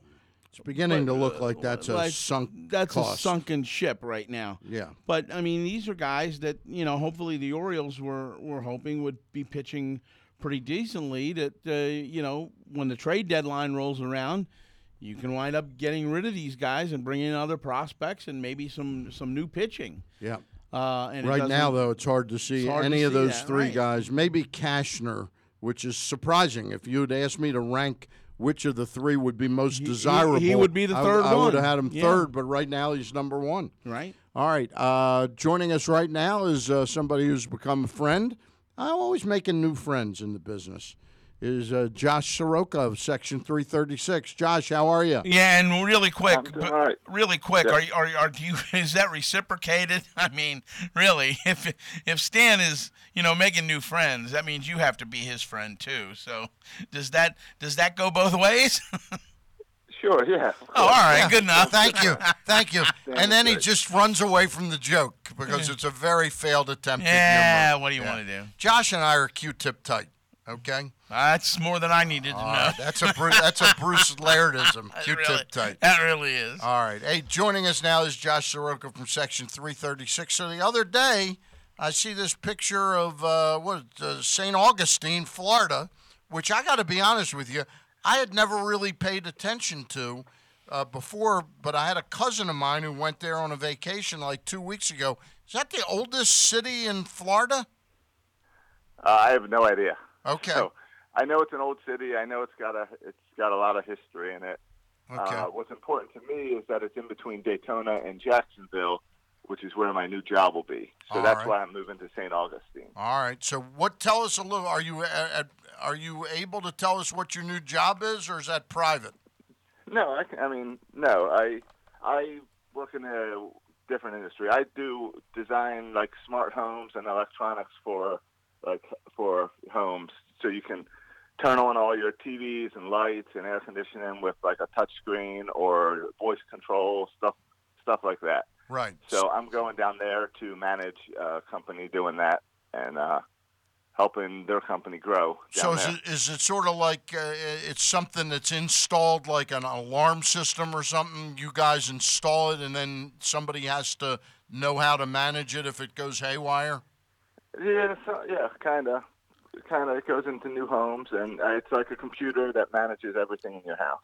All right, that So, sounds really exciting. Now, what is that it? you'd Go ahead. see in the movies years ago that's now like a real thing, and we, we're in the future now with it. All right. So tell us, how is that going to impact Section 336? Is it going to be one less person? Uh, no, Section 336 is going to continue. The podcast will continue. I am still going to be just as involved uh, as ever. Thanks to technology, we can do it from anywhere. So that's what we're going to do. Is I'll continue to be a part of that. It means I won't get to as many Oriole games next year, Right. but uh, that's okay. Now's the time, I guess, to take yeah, a now's break. the time to, to, to, to look into that. Hey, um, so tell me a little bit about the technology. The the guys, Bert and Matt, your partners and, and family in Section 336, will they both be at one location or all three of you going to be at different locations now? we will all three of us be at different locations, which is ha- which is how we've been doing off-season shows anyway. Okay. So it's not too much of a change. Okay. So do I get to come to St. Augustine each year now to be on the show once a year? You know what I'll do? I'll come. I'll come to Sarasota when you're down there. All right, that sounds we'll good. Meet up, and that's how that's how we'll make it work. All right, that sounds now- good. Now maybe I can make a pitch now with the whole MASN dispute and the Orioles losing. Right. Maybe the Orioles want to move to St. Augustine. That's I don't think that's happening anytime soon, but we'll I- see. And and you know we're not so sure yet how that whole thing is going to play out. The the Orioles may have a, Um, a trump I'm sure card. there's more appeals. I'm sure there's appeals and perhaps countersuits uh, involved in this thing, uh, where you could end up seeing the Orioles sue Major League Baseball before it's all over. Because believe me, I've been as direction. I've been as critical as anybody of Peter Angelos, but how in the world this this whole deal got turned around? Uh, where the Orioles did end up losing one third of their attendance, and we can argue that maybe had they put a better club on the field from 2005 till now, they, they wouldn't have lost all one third of it. But the reality is, we also are living in a world that the Orioles had no control of, where the Freddie Gray riots took place, and um, it's been a different, quite a different reality. And I don't quite understand how the Orioles are taking a bath on this thing. Yeah, well, the, the the riots and the year since then is way more recent. When we saw an immediate drop in attendance and business sponsorships as soon as the Nationals came into town. So No, there's no question clear. about that. But but you would have thought that had the club played better, you would have gotten the bounce back, and they were in the midst of that bounce back when the Freddie Gray situation occurred, and that has totally, you know, totally taken it in a different direction. maybe I think that the uh, putting up the uh, biggest worst record in baseball affected the attendance more than the Freddie Gray riots, but there is something about uh, the corruption in the city of Baltimore, even now this Yep. week with the mayor resigning, Yep. that needs to be addressed. And the Orioles are doing their part to say, hey, we're a tourist attraction. We're bringing people to the city. But if the city doesn't want to improve and clean up its act, that does make it tougher on the Orioles. No question about it. Craig? No, you're absolutely right, and uh, y- you know there's a lot of things that Stan said that have gone into this. Uh, but again, when you stop to think about the the initial agreement, right, uh, which was set down, uh, and uh, look, I mean, th- in my mind, this has never stopped the Nationals from spending money. Right. The Lerners have probably more Yeah. money than Peter. No Right, question so- about it. But again, you can you can also go back to the 14 straight losing seasons, uh, even before the Nationals got here. You can go back to, uh, y- y- you know, last year, uh, sort of sort of the the spillover into this year. But make no mistake about it, from 12 through 16, y- you know, for the most part, if the that attendance was starting to go back. to we come we know it's right. not going to be back to being No. 3.3 or 3 million, but 2.6, 2.7. right, and that's about what the Nationals have drawn Right. down through the years, Right. about two five to two seven, depending on the year. But you, but you said it as well as I did. The original intent of this agreement, the creation of MASN, and the, Mhm. the way it was set up, was for Peter Angelos to not suffer damages, and now it seems like that's been tossed out the out the window. out the window. Well, and a- and a couple of things I think have have happened. TV Uh, contracts have exploded. T- TV contracts have exploded. The fact that Bud Selig is no longer the commissioner and Rob Manfred is, Mm-hmm. and uh, you know that's certainly one of the reasons why this whole dispute is one of the reasons why uh, the Orioles didn't get the All Star game a couple of years ago, and and DC did get it. Right. You know, so I mean, it's it, it it's all inter, intertwined, interwoven, whatever word you want to use. Uh, but but again, uh, winning will cure all ills, I think, for the most part. And it's going to be a while before the Orioles win again. But make no mistake about it, from 12 to 16, I mean, I've never heard that place any louder than during the playoffs The, the against playoffs Detroit. when, when Delmon Young hit that three-run double. Yep. You know, to beat the Tigers Yep. uh, in in the second game. I mean, that thing was. I mean, uh, that place rocked and and and and it hasn't rocked like that since early on when the place first opened. The first six seven years of the place where there were always sellouts. Yeah. Well, that's the one situation the Orioles can control. Yes. If they can put together a team and win games, people will show up. It's always going to be that way. No question about it. We're talking to Josh Sroka. Josh, so we're 33 games into this season.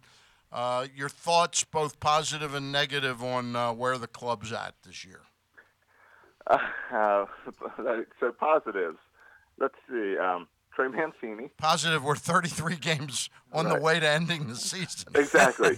every every day is closer to to the rebuild finishing. Yeah. Uh, no, the positive is Trey Mancini, and the, and it he's having such a good year that it really uh, it, it brings up more questions than answers as if Trey is part of this future and if if we can expect this production to continue, or is this the time to trade him? There's lots of questions now with Trey Mancini because he's doing so well, and because he is now an everyday outfielder pretty much.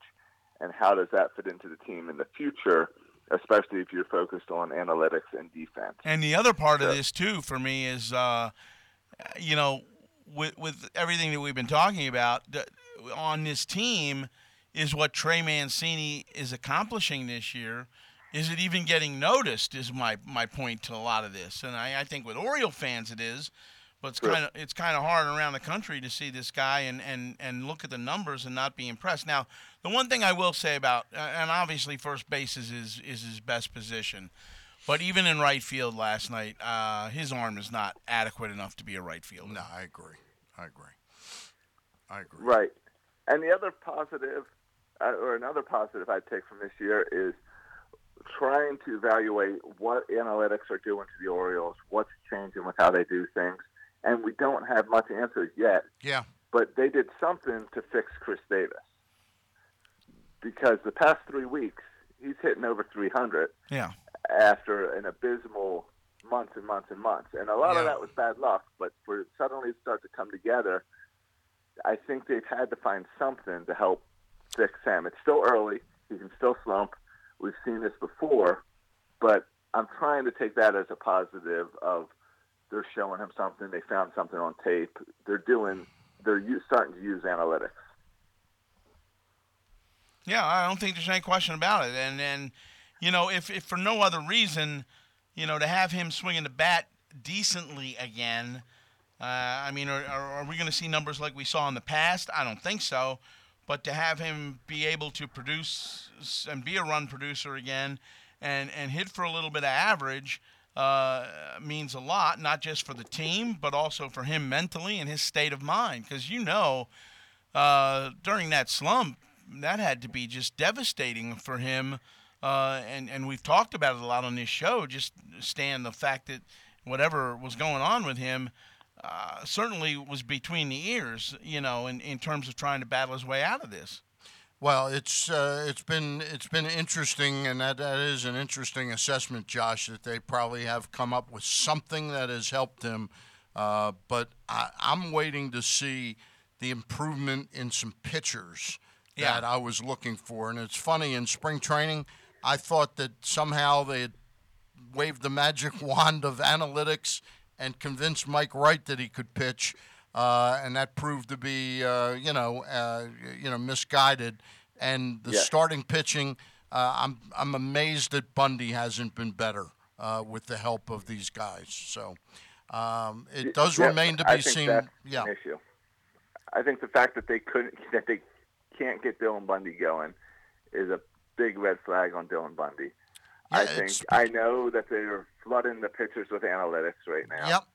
Um, even in the minors and down at, uh, talked to a guy down at extended spring training where he said he's never seen this much data that they're giving the pitchers Mm-hmm. and that's great, but we haven't seen it really, as far as we can tell, we haven't seen it show up on, at Camden Yards yet. And I still hold out hope. But you're right, I bought into Mike Wright as well and thought, wow, this, they did something to Mike Right, Wright. right. But uh, You know, that's at the end of the day, it's- in 33 days. at the end of the at the end of the day, Josh, it is hard to change what's inside somebody's head, and if uh, they're gonna sort of sort of battle against the tide uh, and not accept it or not be able to apply it, uh, what they're learning, uh, you're going to get some of the same results and maybe even some cases worse.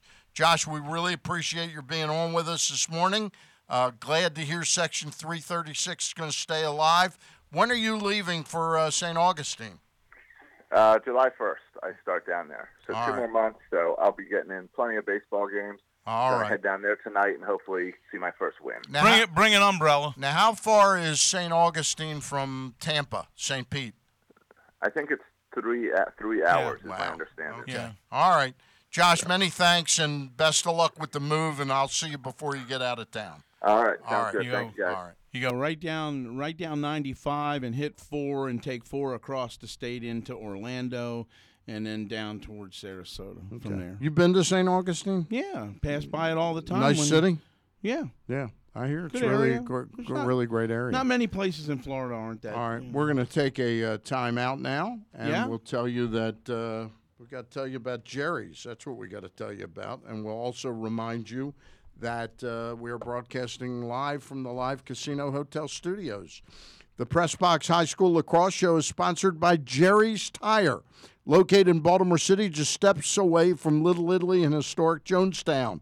Jerry's not only sells all the major brand tires like Bridgestone, Michelin, and Continental, but is your go to shop for everything from oil changes to factory scheduled maintenance. All repairs are backed by a nationwide warranty. The team over at Jerry's has been serving the Baltimore area for over 62 years and are eager to earn your business. Give them a call at 410 685 4330 or visit them online at jerrystires.com to shop for tires and schedule an appointment. That's G E R R Y-S tires.com, jerry'stires.com. It's a weekend full of fun at Oriole Park. May 11th after the game, movie night begins with a special viewing of A League of Their Own. The first 20,000 fans get an exclusive There's No Crying in Baseball t shirt, presented by United Concordia. On May 12th, bring mom to the ballpark for a special Mother's Day celebration. The first 20,000 fans 18 and over get a Mother's Day Infinity bracelet. Two great events in one special weekend. For more information and tickets, visit Orioles.com.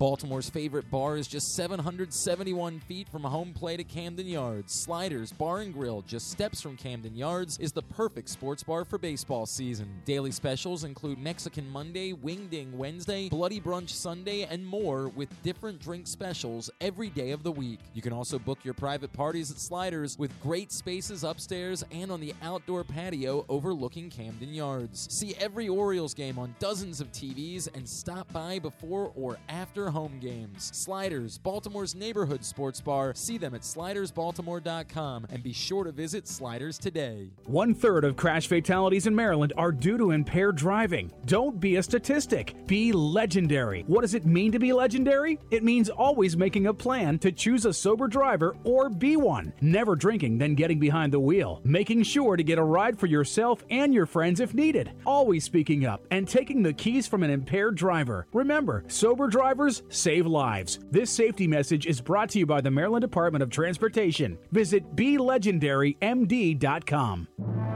Respect. It's more than a word. In the U.S. Army, it is one of our core values, earned through selfless service to our nation and making a difference both at home and abroad. On the Army team, respect is earned daily. And now, in addition to earning respect, you may earn up to $40,000 in bonuses if you qualify. To learn more, visit goarmy.com slash bonus or call 1-800-USA-ARMY, paid for by the U.S. Army. The latest edition of Press Box is available now. On the cover, David Ginsburg profiles new Ravens general manager Eric DeCosta and how he's risen to this opportunity over the last two decades. Plus, Bo Smolka looks back on the career of former Ravens star Haloti Ngata, including his off-the-field impact and his chances of reaching the Hall of Fame. Press Box is available for free at over 500 area locations, including 60 Royal Farm stores. You can also find the entire edition as well as the best daily coverage of the Orioles, Ravens, and Terps at PressBox.online.com. Glenn Clark and Kyle Ottenheimer here from Glenn Clark Radio. Kyle, you know, I'm regularly asked by folks about how we get so many great guests on our show. Well, I, I work really hard to get some of the biggest names on with us. I know you do, and the world recognizes it, but I want to challenge you to try to get some even bigger guests on the show moving forward. Okay, who do you have in mind? Well, nothing crazy. Like, what about Tim Tebow? Oh. Or, or how about Leonardo DiCaprio or, or Lady Gaga? Maybe Barack Obama? you know what? I'll settle for Wilt Chamberlain. Well, I think he died. What? Yeah, like 20 years ago. So that's a maybe? Maybe Jabba Chamberlain. Glenn Clark Radio, Monday through Friday, 10 a.m. to noon at PressBoxOnline.com slash radio and Facebook.com slash PressBox Sports. No one wants to talk to Jabba Chamberlain. If trying something new was a bad idea, many of us would still be wearing polyester. This message is brought to you by Glory Days Grill. You may know us for our great burgers and wings, but Glory Days Pros mix it up with the fresh cedar plank salmon, cut in house and grilled to perfection, or sizzling and juicy steaks, meaty ribs. We have handcrafted salads and sandwiches by our talented chefs. Change tastes good. We promise. Experience the Glory Days Grill menu in all its glory. Glory Days Grill. Great food, good sports. You are back uh, with the bat around. Stan the fan and Craig Heist. And there'll be sitting no here. late, and there'll be no late bringing us back in on the mic or anything like that. I'm Yeah. just saying. He's uh, he's missing something when we when we get back on the air. Yeah, fingers, Yeah, I think. yeah, I think it's fingers. Yeah. This is the bat around. We're broadcasting from the live Casino Hotel studio, and joining us right now from the left coast is an old friend, uh, Andy Dolich, sports consultant and um, a person who has worked in every major league sports, uh, you know, sport. Yeah. Yeah. Football, hockey, NBA, and MLB. Right. And joining us right now is Andy Dolich. Andy, how are you? I'm doing great. Let's not leave out uh, professional soccer, indoor box lacrosse, and working for IMG in the college space. Well, the soccer end of it, you'll you'll you'll have a hard time getting me to uh, you know acknowledge, but okay.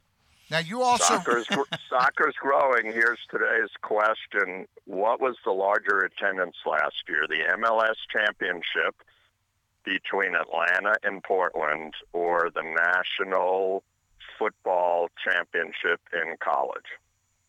Oh, well, I'm sure it was soccer. Bingo. MLS soccer. Yeah. MLS That, soccer. that was now wait a minute. It was the a shocker. larger attendance or watched by more people. attendance. Attendance at the- at the- at- at the event. 73,000 and change in Atlanta and 72,000, if I'm correct, at Levi's Stadium in Santa Clara. All right. Andy, uh, you know I love you and respect you in, uh, in all matters. But you don't want to talk soccer. So, no, okay, let's no, I, I, you know, no, I'm gonna, I'm gonna talk about something less, less impactful than soccer right now, and that's the, uh, uh, the FAA, the Federation of American Football, or the Alliance. Excuse me, The the Alliance. AAF, Yes. the AAF, which is DOA. Yes. What? How would? How were they able to get that thing off the ground with some smart people, and then round out their financing with somebody that was supposedly putting 250 million in, and that person had all the leverage to pull the plug after the first like 50 of his money. And let me ask you this too, while you're answering that, and uh, take the question one step further is just after the first week, I had read a couple of different articles that they couldn't make payroll after the first week. They were definitely late in payroll. And, um, you know, there have been many stories written about what happened. Essentially, it was an idea that had no business strategy. Exactly. Um, one of the areas that completely confounds me is that everyone keeps talking about, hey, we need more football. We need 12 months of football. If you really analyze the NFL, with all the challenges that they have, they've done a great job in 12 months of football from the combine to the draft to free agency. Litter and training the, the starting. OTAs, yeah, the OTAs. Ex- Exactly. I mean, there's not much time that there isn't um, a constant drumbeat of NFL football, even if they're not playing games. And there's something called college football. I heard a rumor of it. They produce a lot of great players, Yeah. and they go into the pros. So the whole concept of the development league, a la the NBA's G League, which is okay, but still it's college basketball and college football that are creating these great players, creating the in, immense backstories like Kyler Murray, etc. And so creating another football league, you want to look at history, it's littered with dead leagues that have tried to go up. And, and now, you know, we have XFL next with Vince McMahon, incredibly deep pockets, which the AAF clearly didn't have. Um, and they're starting next year, and they've failed once before in the middle of the season. So, and there's another one called Pacific Pro. Uh, I guess Rich Yee, who's Tom Brady's agent, is leading that one. In the AAF's case, clearly their understanding of how much response they'd get. When I saw where they were playing, 50,000 plus seat stadiums, Right. and knowing some presidents in the league, there was no connectivity between the football side, Bill Polian, who's Mhm. well respected, and the business side. And in a place like Memphis, you know, you had, ladies and gentlemen, today's attendance is 43,000 people not here at today's game. dead. You know, Right. you're dead. Right, right. Interesting. Uh, I just, when I heard the term, and I'm certainly not the world's best businessman, but when I heard, well, we've got venture capital, I thought that venture capital meant you were sort of deep pocketed, but I agree with you. There's a real disconnect between the concept of what they were trying to bring you in terms of football and what they were doing from a marketing and uh, business side. Exactly. Charlie Ebersol, who knows what he's doing. Bill Polian, again, a great body of work. Yep.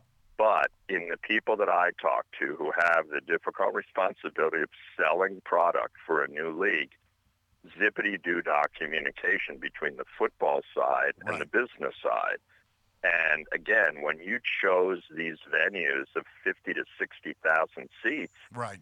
um, then people who are coming look around and see the empty seats and go, "What am I missing? Why am I here?" Right. Right. Um, so, So going against the going against the NFL is is not a brilliant proposition. You know, the the thing that fooled me is that I thought this with Bill Polian's involvement and Ebersol's involvement, I thought that they they got more than a wink and a nod from the NFL. That the I think the NFL really supported this effort and wanted it to succeed for one major reason. I think the NFL, the biggest problem they have from a from a quality of product standpoint is the quarterback play after you get past the first 10 or 12 guys is so bad and then when you get past the top 20 guys uh, it really is bad is that i thought they really felt that this is the way to develop quarterback play by getting players to be able to take snaps and repeat and learn how to run offenses i really thought it was a necessity for the nfl That may be correct, Stan. I looked at it from my uh, DNA injected into me being born in Brooklyn. Yep. That the NFL would mm, sort of make believe that it was cooperating with this league, so that if any antitrust uh, suits were ever bought, okay. they didn't have to worry about it. Okay, very good point. Very good point. Well, anyway, it's uh, it is the field is littered with uh, dead dead football leagues, and the uh, AAF is one of them. Uh, you wrote a very interesting piece, and I apologize. Normally, I come in on Saturday morning, print the piece, and give it to Craig Heist, and I have a copy in front of me to read. Uh, my computer in my office was kaplooey this morning. You wrote a piece about whether it's a smart business move that John Fisher's trying to make with the city of Oakland or a hidden ball trick. Can you explain to our listenership what exactly is going on vis a vis the new stadium possibility in Oakland, California? Sure. Uh, John Fisher has been the owner of the Oakland A's for 13 years. The A's are now in their fifth targeted new concept for a baseball park. Uh, the others have failed or dried up or nothing's ever happened. And people know that the Oakland Coliseum is the last place that two professional teams are playing on one field, Raiders and the A's. That's going to end after this coming season when the Raiders move to Las Vegas. Are the, the, the Raiders? is The Raiders are playing there one more year, right? Yeah, and based upon the level of completion of the Vegas Dome, right, it could possibly be two. But Okay. most people are saying this coming season, and then they're gone. And as we know, the Warriors are moving to their new brilliant one billion dollar arena in September when this season is over, whether it's a championship or less than that. Now that's in, In San terms of- Francisco, right? Right, yeah, it's Chase Center. It's about a mile from uh, where Oracle Park, which most Giants fans know as AT&T, in the same area, and it's unbelievably vibrant. But back to Howard Terminal, the A's have said that they want to build a 34,000 seat ballpark um, in Howard Terminal, which is in the midst of a working port, a major maritime force of nature that generates thousands of jobs and hundreds of millions of dollars, a container port, fifth largest on the West Coast. The A's do not own the land at the port. There's a major level of complexity in terms of what they're going to have to do to build the stadium in terms of transportation. There's three rail lines that bisects that uh, and 10 lanes of a major freeway from downtown Oakland to the port, which is near Jack London Square, which is, you know, restaurant retail. Right. And the A's, you know, have a multiple year lease at the Coliseum where they currently play. The concept of the editorial that I wrote is that with the amount of money and the amount of time, the A's have proudly said they hope to play in 2023 in their new ballpark. Okay. Now, in the nanosecond world of the Bay Area, 2023 might as well be 3023. Like, what are you doing for me by Sunday? Not what are you doing by 2023? Right. So the concept is that the A's have said that they would spend $600 million, all private, from John Fisher to build their new ballpark. Most observers, architects, construction people say that their Howard Terminal concept is at least a billion dollars. Right. And Fisher has not said, oh, I'm in for a billion dollars. So is there a hidden ball trick opportunity where they keep talking about Howard Terminal? Then when they don't believe that they can build it, the A's have an offer of $85 million for 50%. I don't want to get too complicated Mhm. here, but 50% of the current Oakland Coliseum. And that is jointly owned by the city of Oakland and Alameda County. The A's are buying or hope to buy out the county's half Okay. at 85 million. And that land is worth a heck of a lot more than 170 million dollars. Right. So if the A's own a half of the Coliseum land and Howard Terminal doesn't happen, they go, "Oh, hey, we own half of this land. Why don't we buy the city's half? We own all of it. We'll build a new ballpark. We'll build trans, you know, we'll Mhm. build retail. We'll build housing, and we'll have a site that will be worth a billion dollars." Where where So am the- I where am I wrong? I thought that they would only build the Howard Terminal Stadium, Howard Port, the port, uh, Right. if they were allowed to buy the development rights to the Oakland Alameda Coliseum. Am I? and and that is where this gets really super slippery and complicated. The A's have a very um, sort of undeveloped plan for their development at the Coliseum. okay. And the concept is the money that we may get on our development at the Coliseum will help fund our Howard Terminal site. Okay. Well, that's great, but they're not starting to do anything at the Coliseum. Right.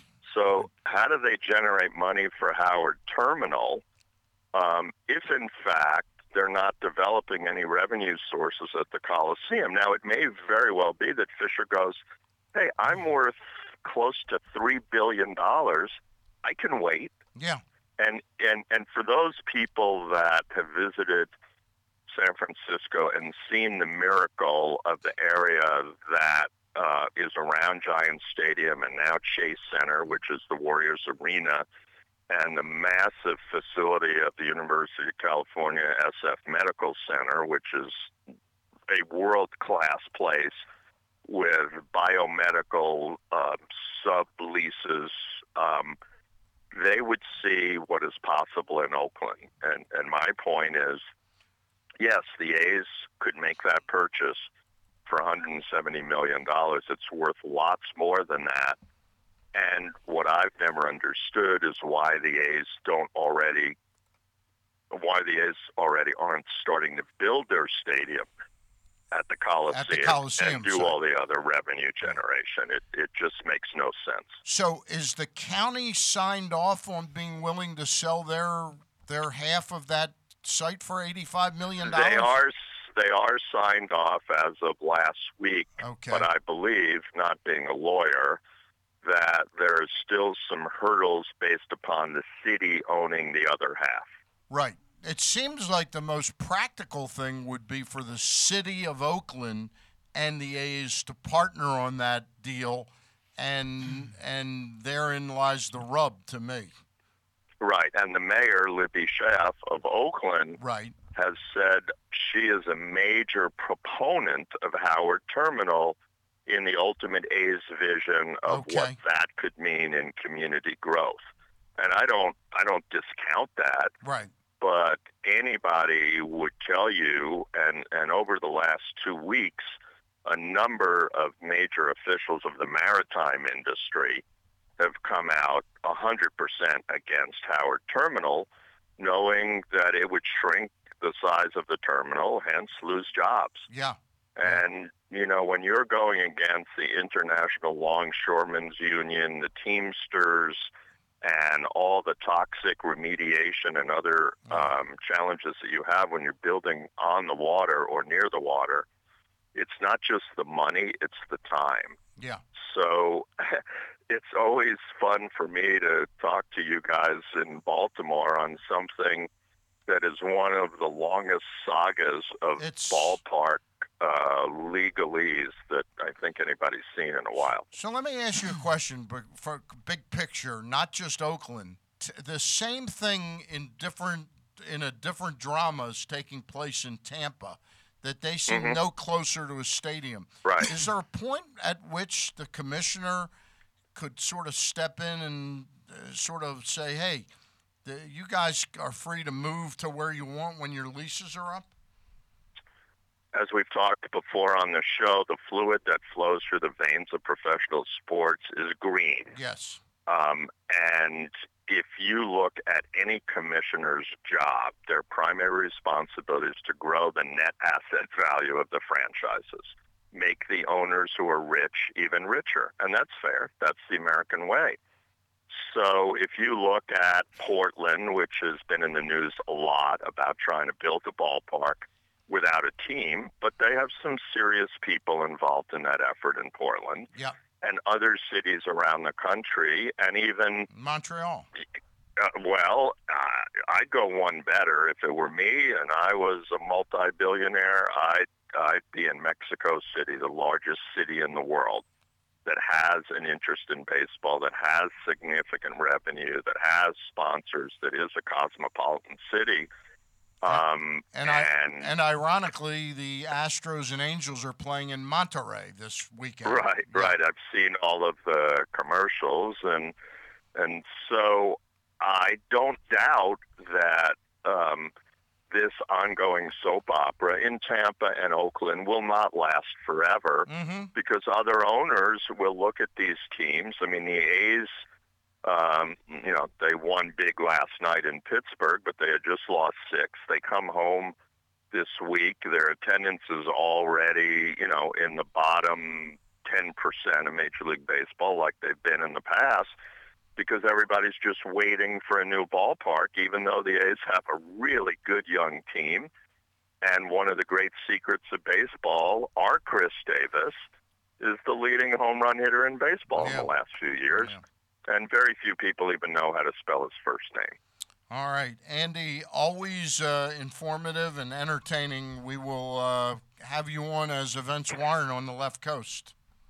Stan, uh, we need to at least give homage to David Rubenstein, whose daughter Molly is getting married in the next few weeks, and uh, we wish him the best. And also, I'd like to say hello to all my friends back there in the Washington-Baltimore corridor. All right, you have a lot of people that are friends of yours back here. You used to work for the Capitals. Who's going to win the Stanley Cup this year? You know, our Sharks, that game that they won against the Knights was truly one of the greatest sporting events I've seen when they came back uh, and they were dead and buried.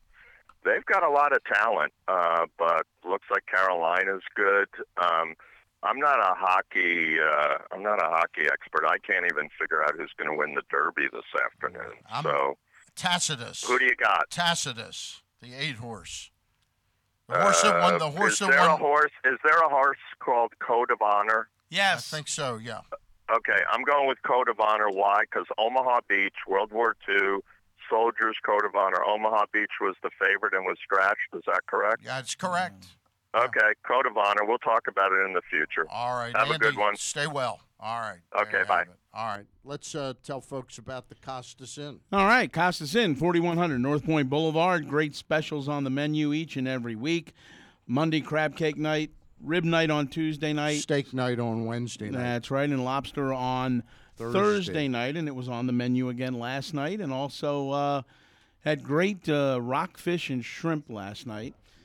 also, can tell you that uh, they are holding a raffle as well over at Costas. The drawing is May the 20th, 2019, and you can win a bushel of steamed crabs, 10 pounds of steamed shrimp, one case of Budweiser, one case of Coors Light, Ten dollars a ticket, three for twenty-five, and you can. And what does the money go toward? I'm assuming it could be the Tom Lambros uh, because the celebrity golf tournament is uh, coming up. coming up, okay. Yep. So uh, there'll there'll be that, and you can just buy tickets. I'm sure right there at the window uh, at Costas Inn. All right. 4100 North Point Boulevard. That sounds good. When we come back, yes.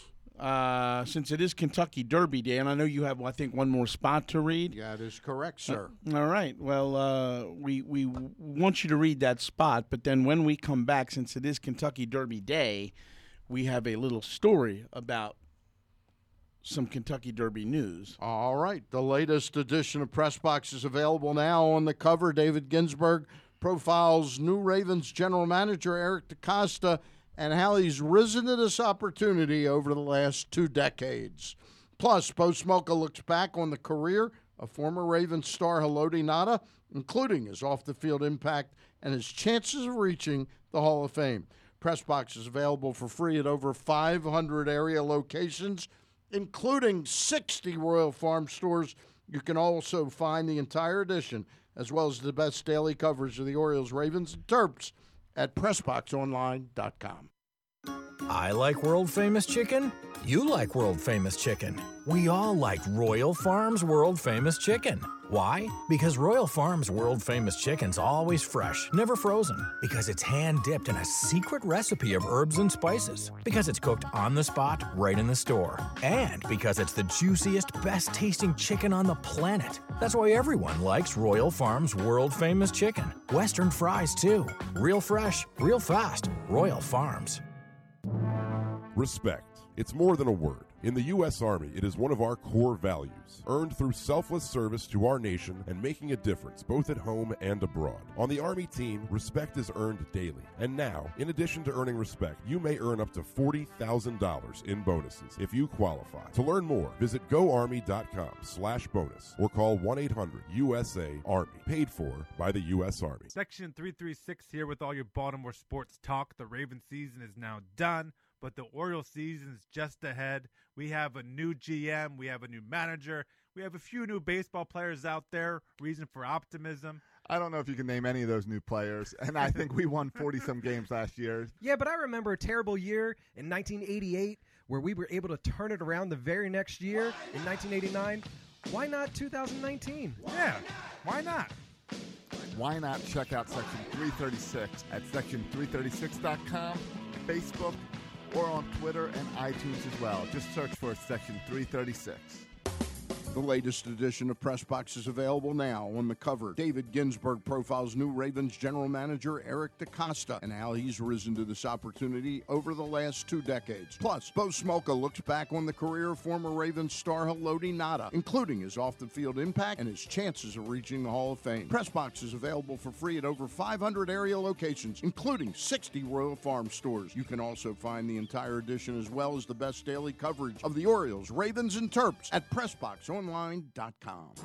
The Glory Days Grill to Go menu is based on a simple reality. You can't spend your whole life at Glory Days Grill. Your boss wouldn't like it, and neither would your kids or your dog. So come to Glory Days and get your food to go on your way to soccer practice, or to the office, or to, well, wherever. We know the hardest part of visiting Glory Days Grill is leaving, but at least you take a little piece of us wherever you go. Glory Days Grill. Great food, good sports.